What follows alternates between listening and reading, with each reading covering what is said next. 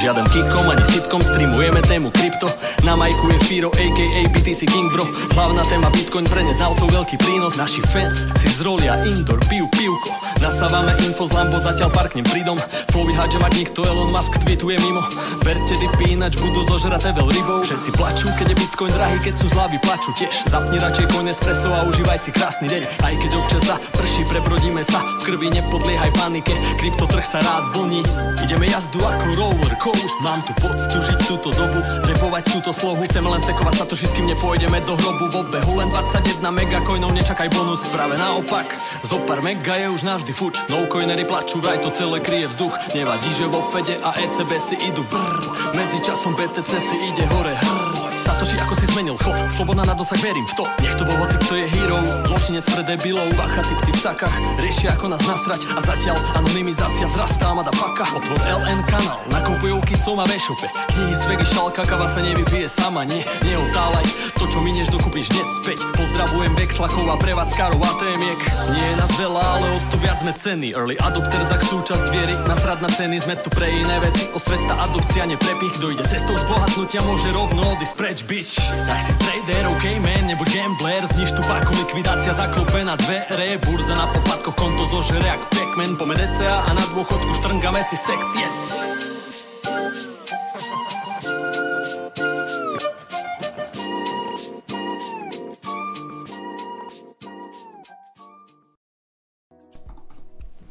Zdarec přátelé, já vás zdravím na pravidelném streamu Bitcoinového kanálu. Opět se tu po týdnu potkáváme v náš pravidelný čas úterý 20.00.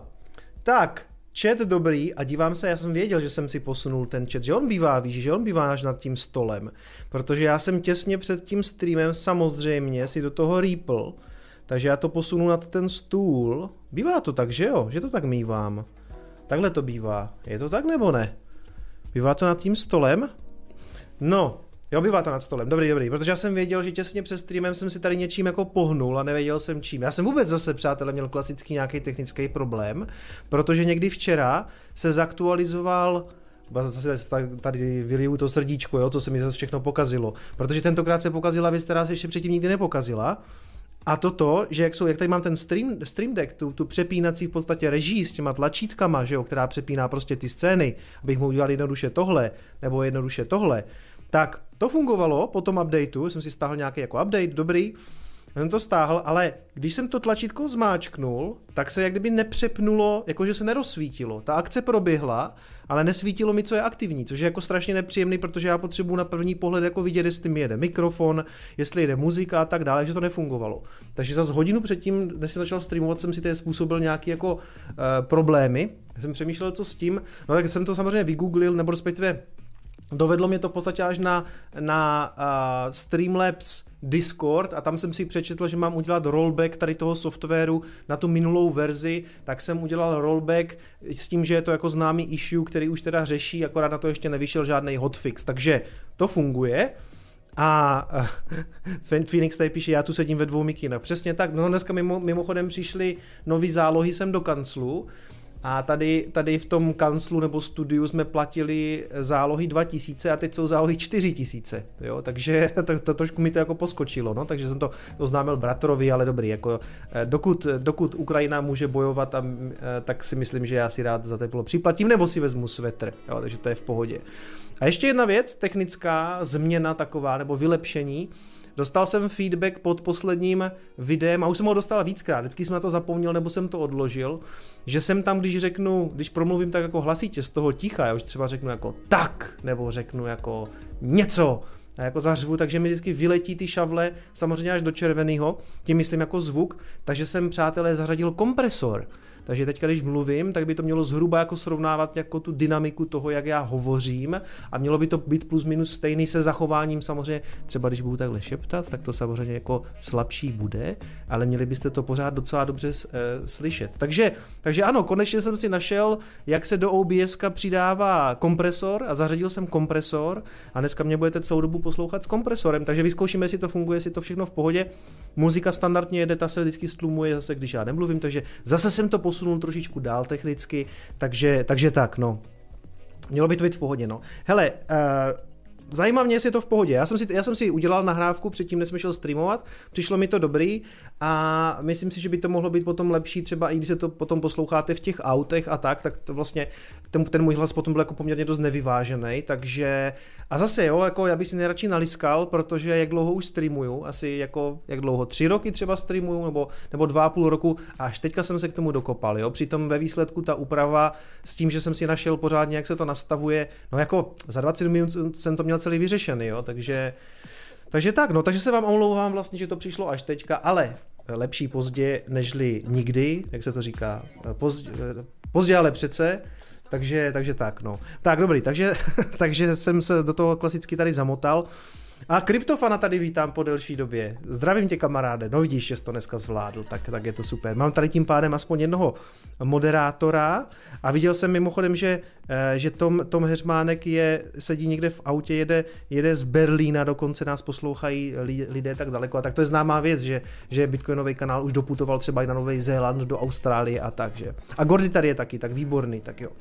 A zdravím retail investování, zdravím tě kamaráde. Eh, objevil jsem mimochodem ještě další takový podobný kanál, takže kromě retail investování tady zase budu eh, tady, a je tady Kuba Hricov, tak tady máme i třetího. Takže dneska budu zase šílovat cizí kanály, které mi hodně usnadnili práci, protože to, o čem my se samozřejmě dneska budeme bavit, konečně se k tomu dostanu po pěti minutách. Já jsem to nazval uh, Lehman Swiss, nebo jak se to čte správně, to je Credit Suisse, že? Swiss, tak OK. Takže uh, začalo se hodně skloňovat v tom světě investičním, nebo to proletělo tak tím Twitterem, jestli tady máme další ten jako Lehman moment, jo. Ten Lehman Brothers, to znamená ta banka, která zkrachovala eh, společně s medvědím hřbetem eh, tu minulou krizi v roce 2008, takže to byly ty první dvě banky, Lehman Brothers a Bear Stearns, ty, ty první, který, ze kterých se to potom začalo trošku jako skládat jako domino, pak tam museli nastoupit ty centrální banky, trošku to zachraňovat, aby se to celé nezbortilo. A teď se tedy mluví o Credit Suisse, jako o něčem, co by mohl být ten druhý Lehman. Nicméně o tom Lehman efektu se v podstatě mluvilo už ten minulý týden eh, při tom zásahu centrální banky eh, anglické, znamená Bank of England. A já jsem o té Bank of England tady mluvil už v úterý a ono to mělo ještě zajímavou dohru do konce týdne, protože tam vstoupila a zachraňovala ještě dluhopisy. Na to se dneska taky podíváme, dokončíme si to, protože už to byl ten okamžik, kdy, kdy jako ten finanční trh z toho byl poměrně nervózní a všichni si říkali, hele, děje se něco jako hodně špatného, nevypadá to jako úplně dobře a, a pak se začalo strašit už o víkendu e, s tím Credit Suisse. Jo? A na to všechno se dneska podíváme, protože Pokra- já vím, že pokračujeme zase jako další týden další makro, nebo makro lomeno tady ty jako lokální věci, a ono se to potom propisuje do toho makra. Stále platí to, co jsem říkal, jako týká se nás to Bitcoinu, protože co se týče Bitcoinu jako takového, ten je v pořádku, protože Honey Badger doesn't give a shit, ten je naprosto OK, ale co se týče jeho vnímání, respektive to jeho zapojení do toho makroekonomického světa, to je samozřejmě něco, čemu ten Bitcoin podlíhá, ale minimálně jako cenově. Takže dneska opět se budeme trošku věnovat tomu makru. Myslím si, že příští týden už bychom mohli přejít na něco jiného. I když ono, jako teďka je to dost turbulentní, že jo, to, co si budeme vykládat na tom, v tom, v tom uh, světě ekonomickým makroekonomickým se toho děje prostě strašně moc, takže ty témata vlastně přicházejí tak v celku sami. A jako ten finanční Twitter poslední dva dny, možná tři, čtyři dny vlastně nemluví o ničem jiném než Credit Suisse, i když možná to není tak žavý a na to se na všechno dneska podíváme. Lehman by to bol, iba keby to nechali padnout, co se nestane. Jo, já vím, že vlastně ten Credit Suisse je i na nějakým seznamu takových těch kritických bank, eh, které jsou zapojeny vlastně jako velmi silně do celého toho finančního systému a zřejmě by to jako zachraňovali. Jo. Je to podobný jako Ono už se vlastně jako několik let spekuluje a vím, že jsem ten graf tady ukazoval taky a ukazoval ho několikrát třeba Sunny Decry na svém streamu uh, Deutsche Bank. Jo? A o Deutsche Bank se říká už roky, že to prostě musí chcípnout a ono to furt nějak žije, protože taky to je prostě jedna z největších bank a zásadní samozřejmě třeba pro Německo, i když ona prostě má i svoje jako postavení na tom Wall Streetu, takže, takže tam se taky mluví o tom, že to jako chcípne a doteďka to žije a pro ten finanční systém tyhle ty banky jsou dost jako eh, důležitý. Takže my se na to podíváme, podíváme se na to i co by, co v následujících dnech můžou dělat centrální banky a hlavně Fed. Tam se mimochodem, ono, když se na to podíváte, po delší době přicházím na stream s tím, že Bitcoin je na 20 tisícema. Jo? Nechci to tady nějak moc oslavovat, ale to není moc co, protože kolem těch 20 tisíc jsme asi 4 měsíce. Ale zase se nám vrací ten narrativ toho, že teda už pivotujem, a že, že, že se ty trhy obrací a že všechno je zase jako růžovoučky, což podle mě úplně tak není. Na ty grafy se dneska jako taky podíváme samozřejmě a pořád je toho jako hodně o tom, jako jaký, tři, jaký přijdou třeba data o inflaci. Mimochodem, ty data o inflaci, o té americké, to je, ta je to zásadní, ta, ta se vlastně týká, nebo na to bude reagovat ten FED, tak ty přijdou 13. Dneska je 4. to znamená, to je za nějakých 9 dní, takže to mám vlastně spočítaný tak, že příští týden na streamu to ještě vědět nebudem, ale potom v pátek v Coinespressu, uh, zřejmě vyjde potom Coinespressu, potom ten další pátek 14. kde teda si to, to zase rozebereme, jaký přijdou ty data, protože to, co začal reflektovat ten fin Twitter, který já teďka docela jako sjíždím, je to, že přišli poměrně profet Eh, dobrý data o americké nezaměstnanosti, která jako Uh, oni sledují, aby vlastně jako aspoň trošku vzrostla. Jo? To znamená, už nevznikají, údajně spadl ta nabídka nových jobů, už spadla o 10%, a už začíná i prostě nějaký, nějaký jako vyhazování, jako, jak, se to, jak se to řekne slušně, jo. Ale bohužel, jako to, tak, tak to teďka je, to je něco, co ten FED v podstatě jako potřebuje, schlazení toho trhu práce a teď, teď to by mohl být první indikátor, že by FED mohl v blížší době třeba pivotovat, ale to asi, podle mě to nastane jako později. Já myslím, že já si myslím, že Paul pořád bude eh, jako jet spíš takovou tu jestřábí notu a dokud nepřijde aspoň několik měsíců za sebou eh, ty CPI data o té inflaci americké nepřijdou jako výrazně sníženy, tak to pořád bude hrnout tam, kde jsme si říkali posledně, to znamená někam na 4,5-5% do Vánoc a pak to tam dost možná bude dusit docela dlouho. Jo? Takže já bych se jako úplně neradoval, ale propouštění, já se omlouvám, propouštění. Děkuji, Robine. Uh, takže, takže já bych se úplně neradoval. Uh, my teprve uvidíme, co bude a i tak si prostě myslím, že Fed pojede tu linku jako poměrně jako jestřábí Eh, rétoriky minimálně, ale i vlastně jako toho, toho chování, nebo to prostě bude hajkovat, bude podle mě hajkovat a je to dobře, protože někdo tu světovou inflaci skrotit musí a kdyby tam byl někdo, kdo by šel těm trhům a politikům moc na ruku, tak se taky může ocitnout celý svět v nějakým hyperinflačním scénáři. Jo? To je samozřejmě jako extrémně černý scénář, ale jako je dobrý a tady, tady jako souhlasím s většinou těch konzervativních, eh, řekněme, ekonomů s tím, že tak takhle, já jsem pivní ekonom, jo, připomínám, stále, stále je to pivní ekonomie. Ale já jsem taky proto jako udusit inflaci, než to bude horší. A to samozřejmě bude příš- znamenat i přišlápnutí toho trhu práce. Jo? Takže to jsou všechny ty čísla, na které čekáme, respektive teď už teda přicházejí nějaký data o tom propouštění ze Spojených států. Říkám, to by mohlo být jako pozitivní impuls pro FED a uvidíme, co příští týden data o inflaci. Tak, kolik nás tu je? 851, to myslím, že na bear market stále dobrý čísla, to mě těší, to, to mě těší, že vás teďka zajímají hodiny makroekonomie eh, s doktorem pivní ekonomie eh, Kicomem. Já samozřejmě nabídnu to, co jsem se naučil na YouTube, konec konců nedělám tady celou dobu nic jiného, ale hele, je to mimochodem zajímavý, jakože musím říct, že zaprvé vzniklo spousta zajímavých kanálů, které se tomu věnují a i pro mě je to jako poučení, že nebo takhle, můžu se zase přiučit jako nové věci, jo. Dřív jsme skutečně ten Bitcoin sledovali tak dost izolovaně, teď jak proniknul vlastně do toho velkého světa, tak já mám možnost jako se podívat trošku i na to makro, vlastně jsem zjistil, že mě to docela baví, jo, a sleda, samozřejmě spoustu těch věcí jako nerozumím, já jsem si musel třeba načíst na tenhle týden, co to je Credit Default Swap, jo, CDS, což je to, co se jako sleduje třeba na tom Credit Suisse. A pokusím se vám to dneska předat, bude to samozřejmě taková ta, ta, ta moje pivní retorika k tomu, bude to spojený s tím, že to nevysvětlím úplně dobře, ale pokusím se a hold je prostě jako, je, je podle mě zajímavý, že se přiučíme i něco jiného mimo kryptoměny, budeme všichni vzdělaní z pivní makroekonomie. Roberte, zdravím tě a děkuji za dvě stovky.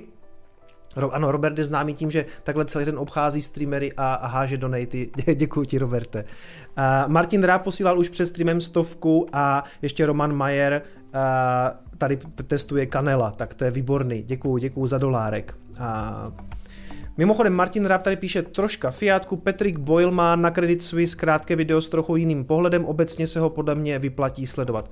Patrick Boyle, podívám se, neznám.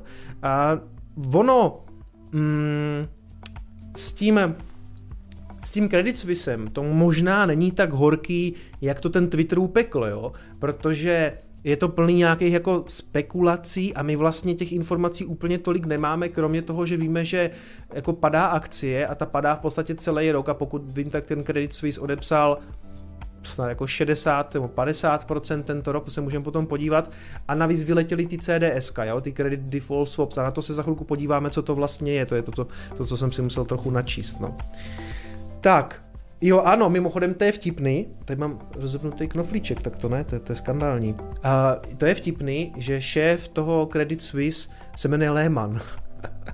Jo, proto jsem taky, proto ten stream se jmenuje tak, jak se jmenuje, ale tam jsou vlastně kdy, tam je chairman, jakože chairman of the board, takže zřejmě jako předseda představenstva, je to tak, a pak je tam jakože CEO a CEO teda někdo, samozřejmě jako jiný, no ale ten, ten chairman je, se skutečně jmenuje Lehman, jo, takže to je takový možná jako výkřičníček, že, že historie se možná vždycky neopakuje, ale možná se bude trošičku rýmovat, tak to uvidíme, no.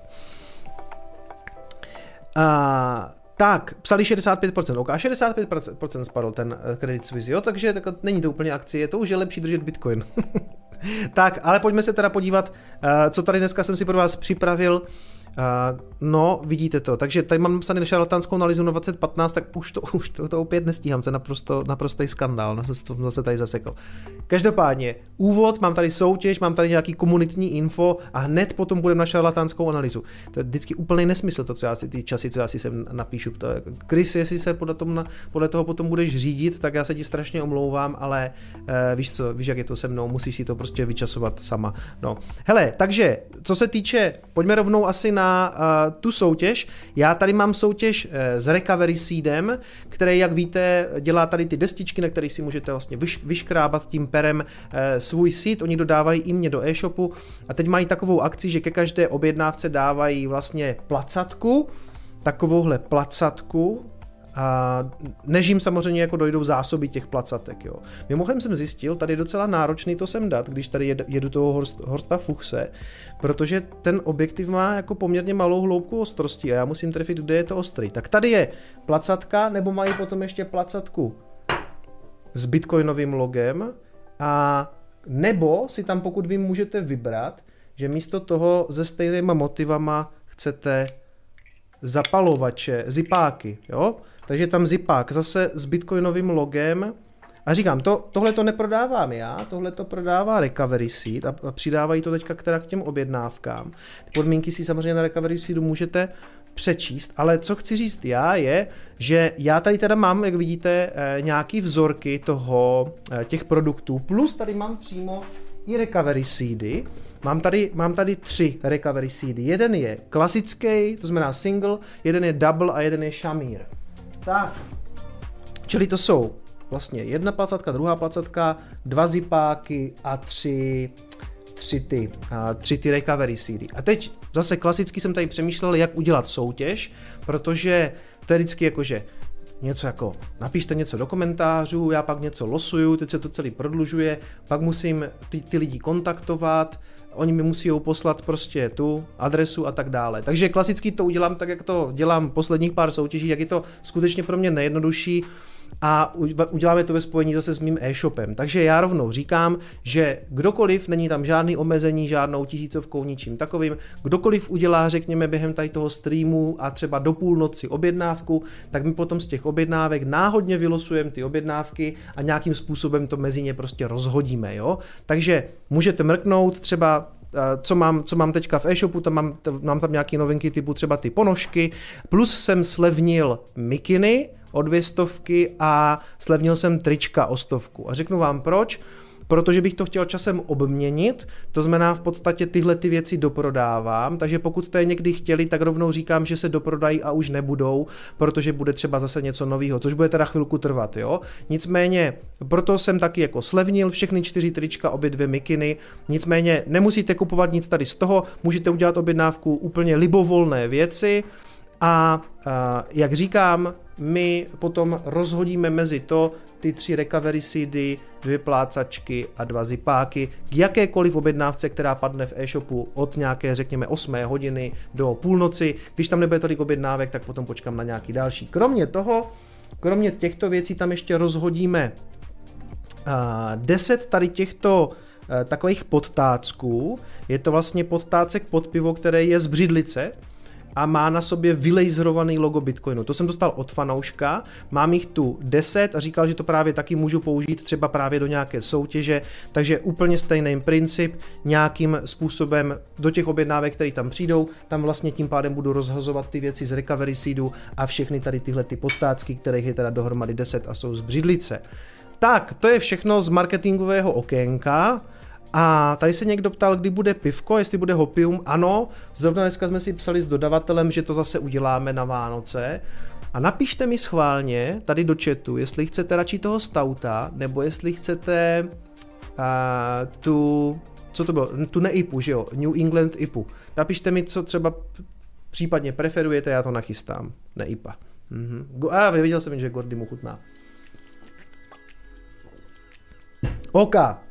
Tak, to by byly tyhle ty věci.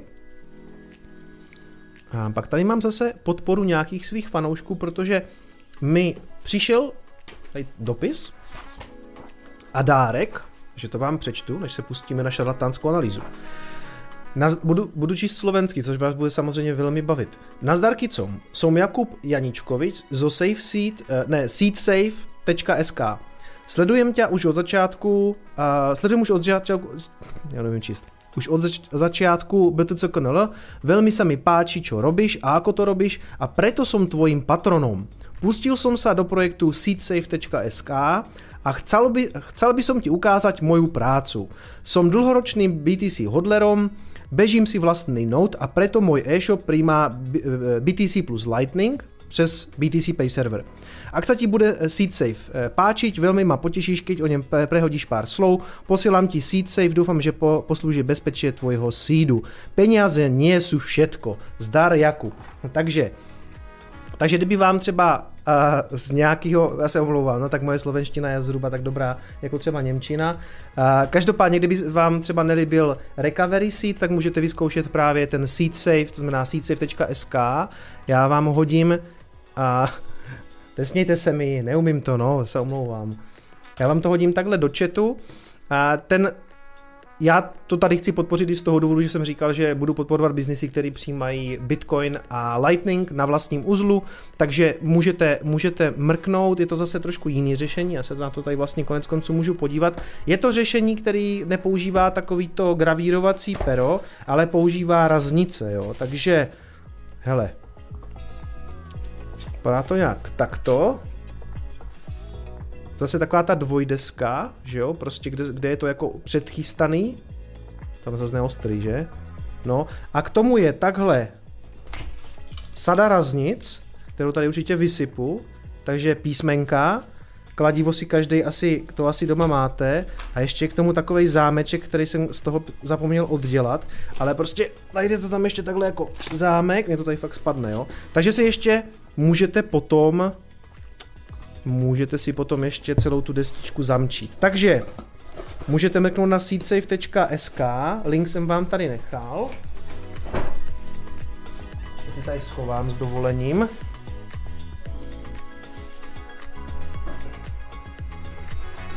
Chcel by som. OK. Hele, bude muset něco udělat s těma, s těma spam robotama, to je, to je jak, když, jak si já to stěžuje ten, ten Elon na tom Twitteru, tady to je jako dost podobný. Jo. Ještě pár takových věcí tady mám právě, co jsem chtěl zmínit. Eh, pár lidí, co právě používají v e-shopu taky, eh, vlastně eh, možnost platby jako bitcoinem. Potkal mě fanoušek na Chaincampu a dal mi takový dárkový balení tady těch eh, CBD olejů a kapek, takže to pokud byste chtěli nebo, nebo to používáte na něco, tak tady přijímá vlastně taky Bitcoin a Lightning, takže pokud, pokud eh, používáte na něco tady ty CBD oleje a tak, on mi to dal a musím říct, že já jsem to ještě nevyzkoušel, protože já prostě asi nejsem běžný uživatel tady těchto věcí, protože já pořádně nevím, k čemu to je, jo. Takže já to doma mám, ještě jsem to nerozdělal, ale vzhledem k tomu, že tam přijímá taky Bitcoin a Lightning, tak to tady rád podpořím a hodím vám zase do chatu link na tenhle ten CBD shop, takže můžete mrknout ještě na CBDčko.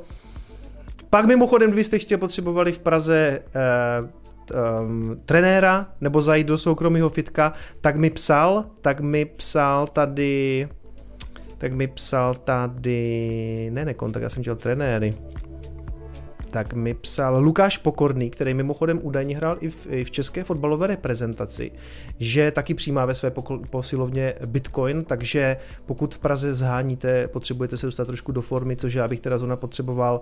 Holečkova 26 Praha 5 přijímá Bitcoin, takže pokud zháníte třeba soukromého trenéra, tak, tak můžete zamířit tam, vezme vám tam Bitcoin. A to je skoro poslední věc. Ještě vám chci něco Aha, a Gordy píše, ten mi psal, asi to přijímá na můj BTC Pay server. Radši dám peníze do BTC jako do CBD. Hele, někdo, jako znám lidi, co to CB na něco používají, ale já vlastně nevím, jako na co to je, tak se, asi to, musím, já to musím asi vyzkoušet. A tam není to, že jo, tam v tom CBDčku nejsou ty, ty srandy. no, hele. Já vám tady chci ještě něco pustit, než se, než se my podíváme na graf, a to je BitClub. Pojďte se podívat se mnou na BitClub. Ten se tam je přímo točil teďka, doufám, že to bude fungovat.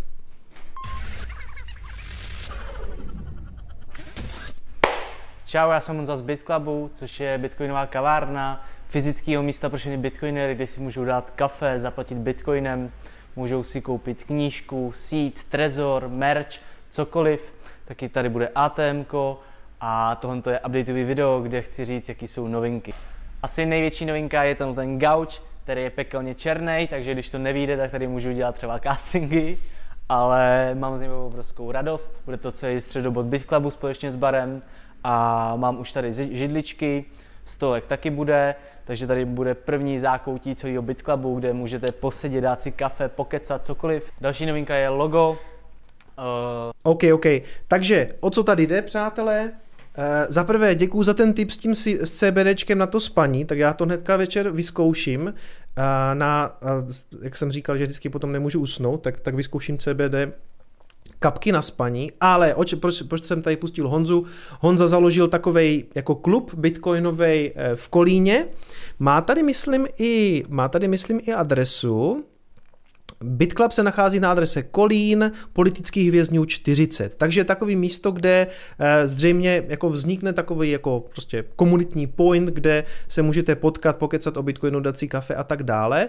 Já jsem teďka eh, s Honzou nějakým způsobem v kontaktu, jsme si vyměnili nějaký maily a já jsem na něho potom trošku jako zapomněl, ale říkal jsem, že to tady rád vypromuju, protože bych vlastně chtěl a mně by se vlastně jako líbilo, kdyby se nám jako povedlo mm, obecně jako budovat třeba v těch menších městech nějaké jako lokální komunity, jo, protože um, ten internet to všechno jako nespasí, respektive vždycky je dobrý přijít na nějaký místo, pokycat si lidma, co mají prostě, řekněme, vášeň pro tu stejnou věc jako vy, případně trochu třeba zavexlovat, vyměnit si nějaký bitcoiny e, za fiat a tak dále. Takže já jsem za to moc rád a Honzovi děkuju a vy tam můžete skočit případně, já ještě nevím, jak, nebo já ještě nevím vlastně v jaké je to fázi, jo, takže vás budu případně ještě informovat. Každopádně můžete napsat na ten e-mail, co tam má uvedený, když si najdete BitClub na, na YouTube, ale každopádně to bude asi takový komunitní místo.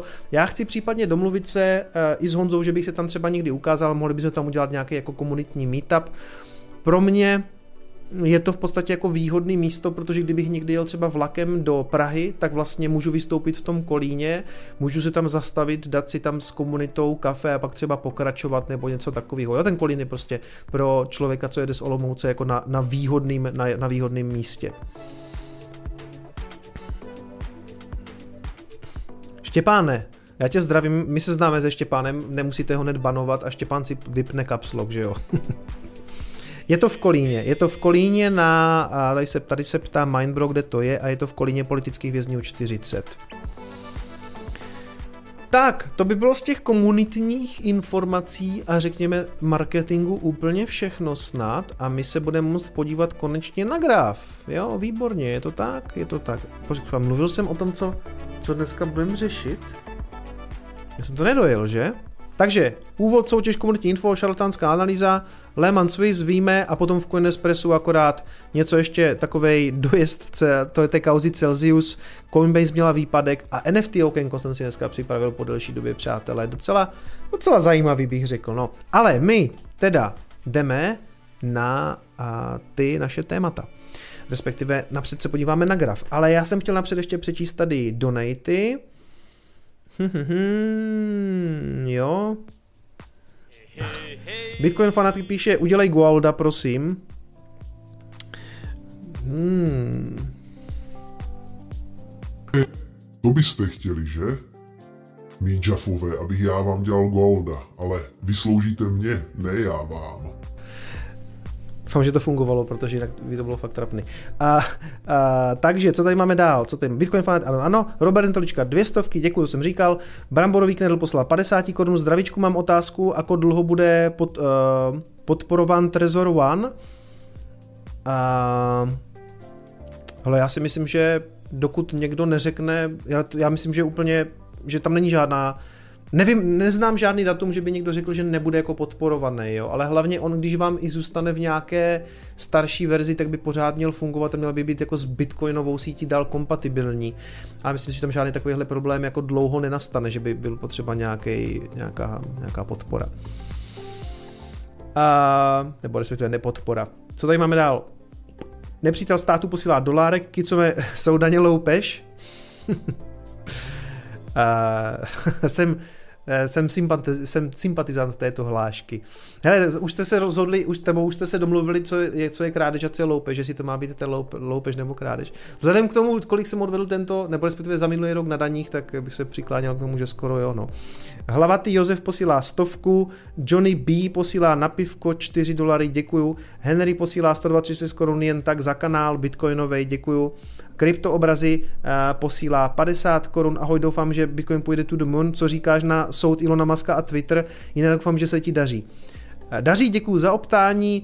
Uh, no, zase tam prej nějaká, nějaký nový rozuzlení, že Musk teda nabízí zase nějakou konkrétní částku, že to teda koupí, myslím si, že za 54, plus líkly nějaký textovky, co si psal i s Jackem Dorsim a nevím, poslední dobou Elon Musk, no dneska zajímavý shitstorm na, na Twitteru, který si podle mě teda Musk zasloužil, a já jsem to tam taky komentoval jako přes někoho jiného. Řekl, odebírejte mě na Twitteru, je to někdy docela sranda. Já zase toho tady teďka poslední dobou už nepíšu, protože mi přišel ten Twitter něko, někdy dost toxic, ale jsem tam mám potřebu se k něčemu vyjádřit a to, co tam teďka ten Musk zase předvádí. Nevím, někdo říká, že chce odvádět pozornost od klesající Tesly, jako od, od akcie, tam možná ta reakce na ten AI Day není úplně podle jeho představ, nevím, prostě ne. Bavili jsme se o tom teďka s klukama v Tech Guys, takže jestli odebíráte nebo máte, uh, máte Talk TV, tak my se to tam tomu budeme věnovat. Ale já už asi jako nejsem takovej jeho horlivý fanda, jako jsem býval. Možná je to i tím, že třeba už nedržím ty akcie, možná jsem měl tendenci si ho třeba jako víc zastávat, ale v, něk- v některých věcech on je fakt jako auták, no, to je jako... No. A Uh, Lukáš... Lukáš Koller píše, ahoj, co mě myslíš, že by šel legalizovat nákup Bitcoinu na 25k bez KYC tím, že by BTM prodával pouze papírky, s, jakože Bitcoin mat, jo, uh, s tím, že by vepředu byla veřejná adresa pro ověření a ze zádu by byl soukromý klíč? To asi nechápu. A myslím si, že to tak jednoduchý není. Tam je to prostě, na, na to jsou ty legální limity, no. Jako na, na to je prostě nějaký zákon nebo nějaká úprava, přesto nejde vlak, no. Padre píše, eh, posílá 420 a píše Thanks check Satoshi. O, děkuji, ale já se rozhodně za takovou... Satoshi to vymyslel, jo? Já, já bych takovou věc nevymyslel. Já jsem schopen to nějakým způsobem jenom jako propagovat tu myšlenku dál, takže, takže nemyslím si, že bych byl českých Satoshi. Na to jsou tady, řekněme, jiní kandidáti. Ale děkuju, děkuju. Tak, uh, člověk nemůže brát Twitter na 100% vážně. No jasně, tak jako všichni se tam chováme trošku jinak, než se chováme v realitě. Myslím, že často tam byste na člověka takhle nereagovali samozřejmě v reálu, jako to, co mu tam napíšete. Já patrně taky ne, jo, prostě. Takže ono, v tomhle ty sociální sítě jsou samozřejmě jako toxický docela dost, no. Bude se dnes řešit eh, kauza Ethereum Max? Uh, Vojto, bude, bude, mám to tam, mám to samozřejmě v NFT okénku, ano, ano, ano na Kaliningrad. Přesně, musíme zpátky obsadit Královec, který nám samozřejmě patří. Tak, pojďme, pojďme na ten graf, respektive mám tady ještě před grafem takový úvození, který se mně líbilo, protože tady je napsaný, že posledních jako pár, řekněme, hodinách je to tak, že Bitcoin získává nějaký momentum na základě toho Fed pivotu. Vidíte, že to slovo jsem si neo, neo, ne, neoblíbil jenom já a podívejte se, co udělali tady. Oni mi snad chtěli udělat úplně největší radost na světě. Pivot narrativ. Vidíte? Já to nevymýšlím, to prostě to píše sám život.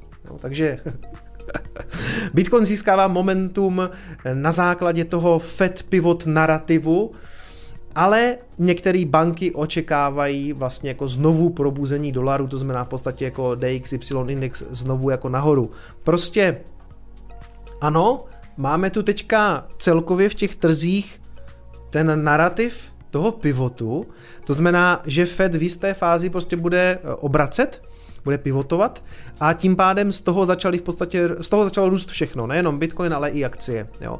Ale já, jak říkám, já bych se úplně neradoval, protože to za prvé může být další bear market rally, které jsou úplně běžný během těch propadů. A druhá věc je ta, že čekáme na ty data z toho CPIčka, takže vůbec bych to jako nějak super neoslavoval. Každopádně jako v tomhle článku ten pivot narrativ, to je něco neuvěřitelného. To si, já, si, já si z toho snad udělám NFT, jak jsem z toho šťastný. Bez tak si ten článek co napsal sám. No skoro to tak vypadá, že? Tak, uh, jinak samozřejmě, jak to tak bývá tady s těma článkama na Coindesku, to zásadní je v nadpisu a v Perexu. Dál skoro nemá smysl to číst. A něco jsem si tady, jsem si tady něco označil, nebo ne? No ne, prostě klasický takový to, takový to analytici si myslí a možná by mohlo a Fed a bla, bla, bla jako to, to jsme tady řešili moc krát, jo. Takže to ještě, co je spíš ještě tady zajímavý, decoupling, moje další oblíbené slovo, že jo, že článek o tom, jestli skutečně dochází k tomu odpojení, k tomu decouplingu Bitcoinu od akcí, a zase experti se na to přišli podívat, jo. A tady vlastně jako píšou, že nebo i to, to, co napsal Cameron Winklevoss, že v posledních dnech je vlastně Bitcoin relativně eh, docela jako silný na těch pozicích kolem toho, kolem těch 19 tisíc, že zatímco se víceméně všechno propadalo a připisovalo nový dna, tak Bitcoin na ty svoje dna úplně se nepodíval, což je pravda, protože my dno máme někde na 17,5 a on šel, myslím, teďka naposledy tak něco jako 18 800 nebo 18 500, no pravda moc mu tam jako nechybělo, ale mezi tím jako S&P a Nasdaq stihli udělat nový, nový dna, jo, takže eh, to, to může být jako zajímavý moment, ale rozhodně bych to teďka nehodnotil tak, jako že přichá, jako přátelé, já se nebodlím za nic jiného. Jako, to by bylo samozřejmě super, kdyby, a ono by to jaký dávalo i smysl. A já jsem teď měl ještě jeden článek, asi jsem si ho zase někam schoval, nebo jsem totiž musel těsně předtím zase restartovat ještě Firefox, pak jsem si sem, pak jsem mi možná jako nějaký ty a ty články tady ztratili, jako Ubisoft, ne, tady byl ještě nějaký článek o tom. Ano, tohle jsem tady ještě měl, a to, jestli uh, naopak jako dochází teďka ke korelaci se zlatem. Což do jisté míry ano, ale hlavně kvůli tomu, že v posledních dnech to spolu padalo. Jo, zatímco, zatímco jiné věci jako třeba jeli nahoru, tak zlato i bitcoin uh, skutečně jako se dostali na nejvyšší korelaci za posledních pár měsíců a to korelaci 0,4. Jo. Když máte korelaci 1, tak to znamená, že ty dvě aktiva jdou úplně přesně spolu. Když jako nějakým způsobem korelují, ale ne třeba tolik, tak je to vlastně jako v plusových hodnotách. Když je to 0,1, tak je to jako málo a postupně jak to číslo roste až k té jedničce, tak korelují víc a víc. Teď, teď korelují na 0,4, jo. A historicky to bylo třeba minus 0,2, nebo v posledních měsících to bylo minus 0,2, takže, takže šli do, kolikrát do protipohybu, nebo do plus 0,2. A teď je to skutečně teda na, na 0,4, což by bylo zajímavé. Na druhou stranu posledních uh, asi jako dva roky máme korelaci s S&P třeba 0,6, takže to víc korelovalo právě jako s akciemi. Co mě by se líbilo, co tady v tom článku vlastně oni píšou, že by se jako mohlo stát, tak by mohlo že v případě jako větších problémů toho současného finančního, řekněme, mm, toho bankovního světa, kdyby tam došlo k nějakému průseru, tak tyhle ty dvě věci, protože jsou jako antisystémový, a Bitcoin a zlato, tak by mohli jako zazářit. A já se samozřejmě nemodlím za nic jiného, jo, ale ještě jsme to neviděli. Ani náhodou jsme to neviděli. Bitcoin je pořád u nějakého svého lokálního dna, drží se tam docela dobře, jo, ale jako v okamžiku, kdy ty akcie třeba znovu začnou padat, což se může stát, tak se budeme všichni modlit, aby právě k tomu decouplingu došlo, protože to by bylo to, to, by bylo to naše vítězství, že jo, to, to by bylo skvělé. Takže to by bylo jenom tady k tomuto a my se teda pojďme právě podívat na nějaký ty grafíky, protože to nás samozřejmě baví, že jo. 1161 lidí. Já myslím, že velmi, velmi příjemný počet diváků. Tak, ale já jsem chtěl začít čím? Já jsem chtěl začít tím srovnáním s těma akciema, kdy tady teda vidíte, tohle je S&P, jo, asi ho trošku zarolu, ať, vidíte, ať máte zase nějaký kontext. A tam teda od toho srpna a, nebo vlastně už čer, července začala tady prostě jet ta a, bear market rally, jo? Ta, ta v podstatě relief rally nebo bear, nebo bear rally, to je jedno. A lidi říkali, jo, jo, dobrý, tak už to bude všechno dobrý. Ti medvědi spíš říkali, no já si myslím, že úplně ne a že se to zase začne propadat. A ono skutečně jako to začalo padat a, a vlastně to udělalo nový dno. A já teda připomínám, že Bitcoin neudělal nový dno že když se na něho tady rychle podíváme, tak vidíte, že Bitcoin za prvé teďka proráží tu prokletou trendovku, která je tam nějakého toho půl roku. Takže to je jako je zajímavý, že to tak jako víceméně jako podlezl. Žádný velký výstřel, ale ani žádný velký dump. Jo. Tam trošku jako z těch technických, řekněme, z toho technického hlediska, protože se na to dívá spousta lidí, tak tam možná tři, spíš třeba hrozilo, že do toho jako takhle narazí a že to takhle dumpne. Zatím ne, zatím tím jako tak jako nesměle prolízá, ale to se samozřejmě jemko může změnit. Ale o čem já jsem chtěl tady teďka mluvit je, že vlastně knotem to udělalo nějakých 17,5 a tam už jsme se zatím nepodívali a tady jsme teďka udělali, kolik tady bylo. No, taky 18,5, jo. Takže žádná velká hitparáda, asi o, o litr jsme to tam jako lízli. Nicméně, připomínám teda, a udělalo nový dno, teď teda jako, to tady jako vyletělo na základě toho pivot narrativu. si s tím udělám trička, ty vole, pivot narrativ. A co tam, co jsem to chtěl ještě, jak vypadá Dow Jones, jo? Dow Jones taky, když jako to je, to jsou ty, ty, ty konzervativnější, jo, takový, ty, takový ty hardcore americký biznisy a Nasdaq Nasdaq jako podobně jako ten Bitcoin vlastně to dno taky tak jako lízl. Takže se možná skutečně můžeme bavit hlavně o tom, že jako že Bitcoin koreluje s těma technologickými akciema a tam teda jako je to v podstatě dvojitý dno. Což zase jako z pohledu technické analýzy je poměrně, by to byla jako dobrá zpráva, vytvoření dvojitýho dna a už jako jenom vesele nahoru, nicméně na to zatím jako nemáme moc toho, řekněme, makroekonomického fundamentu, jo. Dokud nepřijdou dobrý čísla z Ameriky, tak bych se úplně neradoval. Tady klidně může se, tak jak, tak jak byla jedna ta bear market rally eh, prostě v červenci, tak teďka tady to teďka směle půjde up a udělá to jako něco podobného. Může být, jo. Samozřejmě, pokud by Fed dříve pivotoval, začal tam zase lít nějaký prachy, tak tady můžeme se bavit o nějakým dvojitým dnu, ale tam jako rozhodně ještě nejsme. Musk chce zase koupit Twitter, ano, řeš, eh, chvilku, jsme, chvilku zpátky jsme to tady řešili, že údajně teda zase nabízí nějakou konkrétní cenu. A kolik ten Twitter teďka stojí? Za ta, ta. Eh, za 47 a on teda údajně nabízí odkupní cenu 54 podle toho původního návrhu, myslím. A já jsem to nestihl moc nastudovat, jo. Já už jsem se dneska soustředil na jiné věci a moc jsem to jako neviděl, takže možná, možná se o tom zmíním konec, protože když nás se to asi jako tolik netýká, hned to na základě tady toho asi vyletělo, no, ta, ta akcie toho Twitteru ze 40 docela dost vyletěla, člověče. Jako třeba, to je jako nějakých 10% nebo něco takového. To bylo dneska tady, řekněme, udělalo to Udělalo to 15% to udělalo i se svíčkou, i, i s knotem. Slušný, no. Nechce, musí. A jo, jo. On, on zřejmě jako na základě toho, co se tam řeší u toho soudu, asi jako z toho nebude chtít teda, teda asi to teda bude muset koupit. Tak no, asi, asi, asi. Za původní cenu, OK. Vypadá to, že to, že to fakt musí koupit, co by nevyhrál. Čau Vojto, zdravím tě, díky za info. Jo, jo, jo. To vidíte, tak to už jsem nestihl jako projít, takže, takže jsem se něco přiučil na svém vlastním streamu, což se mi konec konců děje vždycky. A co jsem to chtěl ještě na tom grafu? Jo, zlato. Že zlatu se poslední dobou teda jako vůbec nedařilo. Teď je tam teda taky nějaký, že to jako vyletělo nahoru i třeba jako ten Bitcoin. Což je vždycky dobrá podívaná, že jo, zvlášť když to jako držím.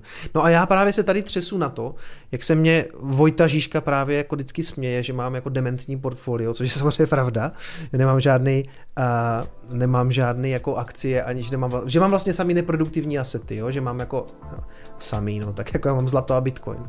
Ale chápeš, já pořád se tady třepu na to, až vám všem vytřem zrak, až to začne kolabovat všechno, Credit Suisse, prostě Deutsche Bank, všechno bude padat a jako zázrakem Bitcoin zlato letí nahoru. Jediný dvě věci, co poletí nahoru samozřejmě, to je jasný. A já se tady budu točit na židli a budu říkat, já jsem vám to říkal, já jsem vám to říkal, to nic jiného nepotřebujete. Tak jo, takže to by bylo zlato. Ještě, jo, ještě jsem se chtěl jenom lehce podívat na tady na, na Bitcoinu na jednu věc, protože co se samozřejmě eh, taky skloňuje je, že um, Bitcoin tady předvedl vždycky jako nějakou jízdu a žuh dolů. A zase jako jízdu a žuh dolů. A teď zase tady prostě zase v nějakým range a teď jako všichni předpokládají teda zase tohleto. Protože to samozřejmě srovnávají, a já jsem to tady možná už říkal, já si totiž nepamatuju, co jsem komu vykládal kde, ale samozřejmě se to srovnává s touto situací, kdy uh, 2018 si pamatuju, protože tady někde jsem měl svatbu, tak jsem to, to bylo těsně předtím, než se to propadlo. Ještě tady, tady v srpnu někde, kde to bylo? Srpen, já jsem, já jsem se ženil 18. Uh, 18. srpna 2018, jak já jsem numerolog, že tak jsem se jindy nemohl samozřejmě uh, ženit.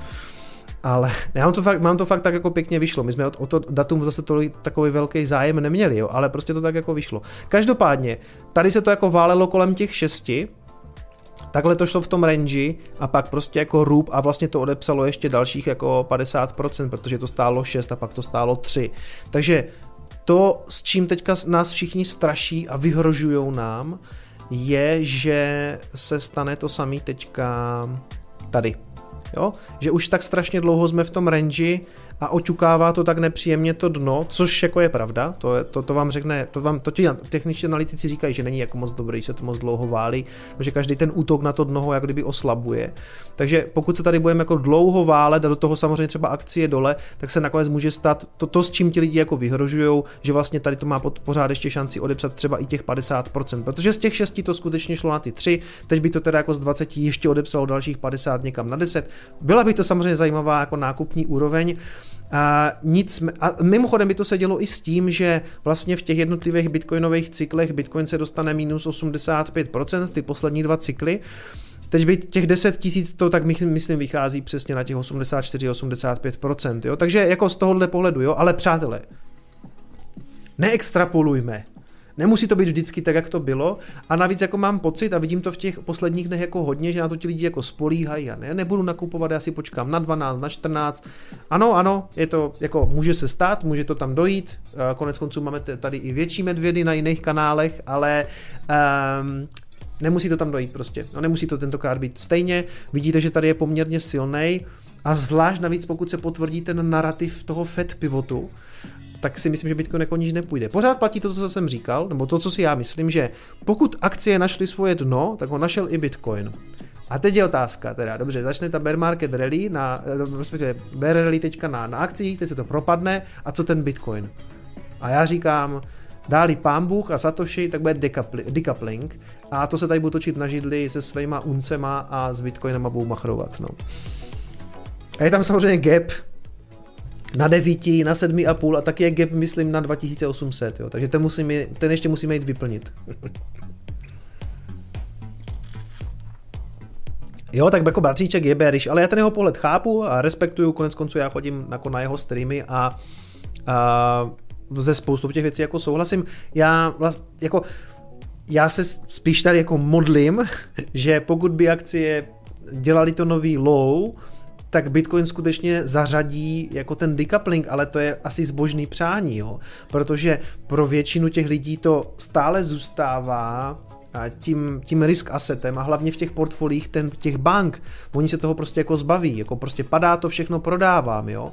A teď je otázka, jestli jsme náhodou už pomaličku nenarazili právě na to dno takových těch skálopevných hodlerů, kteří prostě neprodají, protože to jsem tady ukazoval už posledně na těch, na těch grafech eh, jako z toho on-chainu, z té on-chain analýzy že ty on-chain data naznačují, že tam už jsou zase ti hodleři, kteří to drží prostě roky a měsíce a to jsou ti, co vytvářejí ty dna, takže můžeme být prostě už na tom místě, kde to prostě, kde oni to budou spíš kupovat a ten trh to už jako nezlomí, ale já to nevím, jo. Jako bych hrozně rád vám teďka řekl, že tady už je ta úroveň jako těch hodlerů a níž už jako nejdem, to jako já nevím a je strašná otázka, co budou dělat ty finanční trhy jako v nějakém globálu, protože nás můžou vzít prostě ještě sebou dolů. To je pravda. To je pravda. Plebs of the Last Resort, přesně tak, to jsme my. My jsme tady, těch, těch 12 lidí, co, co chodí na ty streamy, prostě i v tom nejdrsnějším jako bear marketu a je tady ochotný poslouchat moje keci, to, to jsou přesně ti lidi, co prostě ten Bitcoin potřebuje. Prostě. O, to, o tom to je, on hlavně jako, konec konců má být hlavně o těch lidech, jako nemá být tolik o těch bankách, že jo? takže jestli, jestli se tam všichni posrali na tom trading desku, jako na tom Wall Streetu, a všechno to vyházeli. Dobře jim tak, my jsme si to koupili a teďka to zase budou panáčci draho nakupovat. Haha, a nebo ne, no. Uvidíme.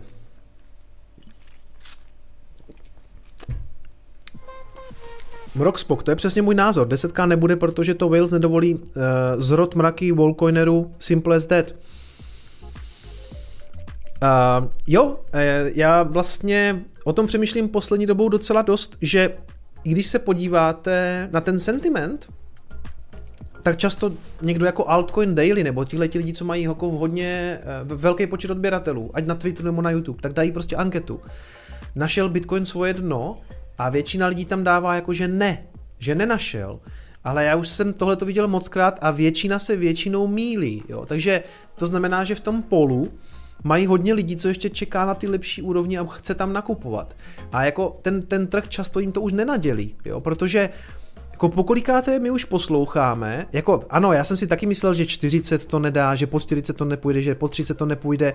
Tady jsme se prostě mlátili, já jsem říkal jako dobrý, byli jsme na nějakých 40 jako růb, jo. Tak jsem říkal dobrý, tak jako těch 30 to už je, to už jsou ti plebs of the last resort, ne, růb, jo. A teď zase všichni kreslí jako v podstatě tenhle ten fraktál, jakože tady a, a růb, jo. A to, to není jako takhle po těch schodech, jako půjdeme až na nulu, come on. Jakože ne, já si myslím, že ne. A někde se to prostě zastaví, akorát, že my nevíme kde. Já bych vám to hrozně rád řekl, ale jako... Hele, tady podlízáme už, už to podlízáme, jo. Dívejte se. Dívej, jak nesměle tam vystrkuje růžky, ta zelená svíčka. Jo, už, už, to, už to, já jsem říkal, že to minulý týden to přijde za 6 dní přesně, God Candle, tak jako já jsem si tu God Candle představoval trošku jako větší, ale i s malým zeleným kašpárkem se dá hrát velké bitcoinové divadlo, takže, takže budeme doufat, jestli, jestli proleze, jestli, jestli v následujících dnech z toho bude obrovský zelený dildo až do nebes. Já se omlouvám tomu tatínkovi, co mě jednou psal, že uh, mě rád poslouchá v autě, když někam jede, akorát, že prostě tam má ty vzadu ty malí děti a že se sem tam ptají na to, co je dildo a tak.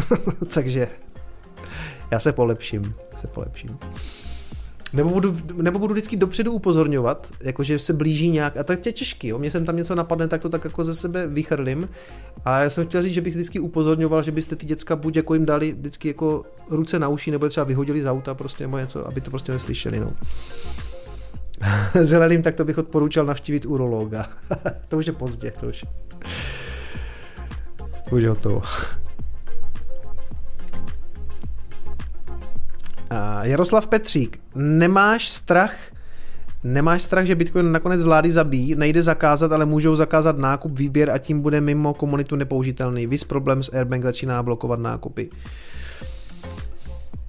To se objevuje, tenhle ten dotaz nebo tenhle ten strach se objevuje roky, jestli to nezašlapou. A můžou to zpomalit, zabít to nejde, protože to vždycky bude nějak fungovat. Vždycky, vždycky ty nody jako pojedou, někde těžaři se stěhují po celém světě, když je problém. Já z toho strach nemám, jo. A je to dobrý, je to dobrý lakmusový papírek demokracie, protože jako vidíš, že třeba Spojené státy s tím takový problém nemají. Že Samozřejmě, takhle, musíte si představit jako jednu důležitou věc ten nápad už je na světě, jo? že džin už je z lahve, říká myslím Andreas Antonopoulos. Prostě to nejde, to nejde od vynalíst. Já to říkám taky v nějakém videu. Je to vynález, který nejde od vynalíst. Ta, ta revoluce toho, co on vymyslel, blockchain a proof of work a celé to provázání a všechny ty klíče, on, to už je vymyšlený.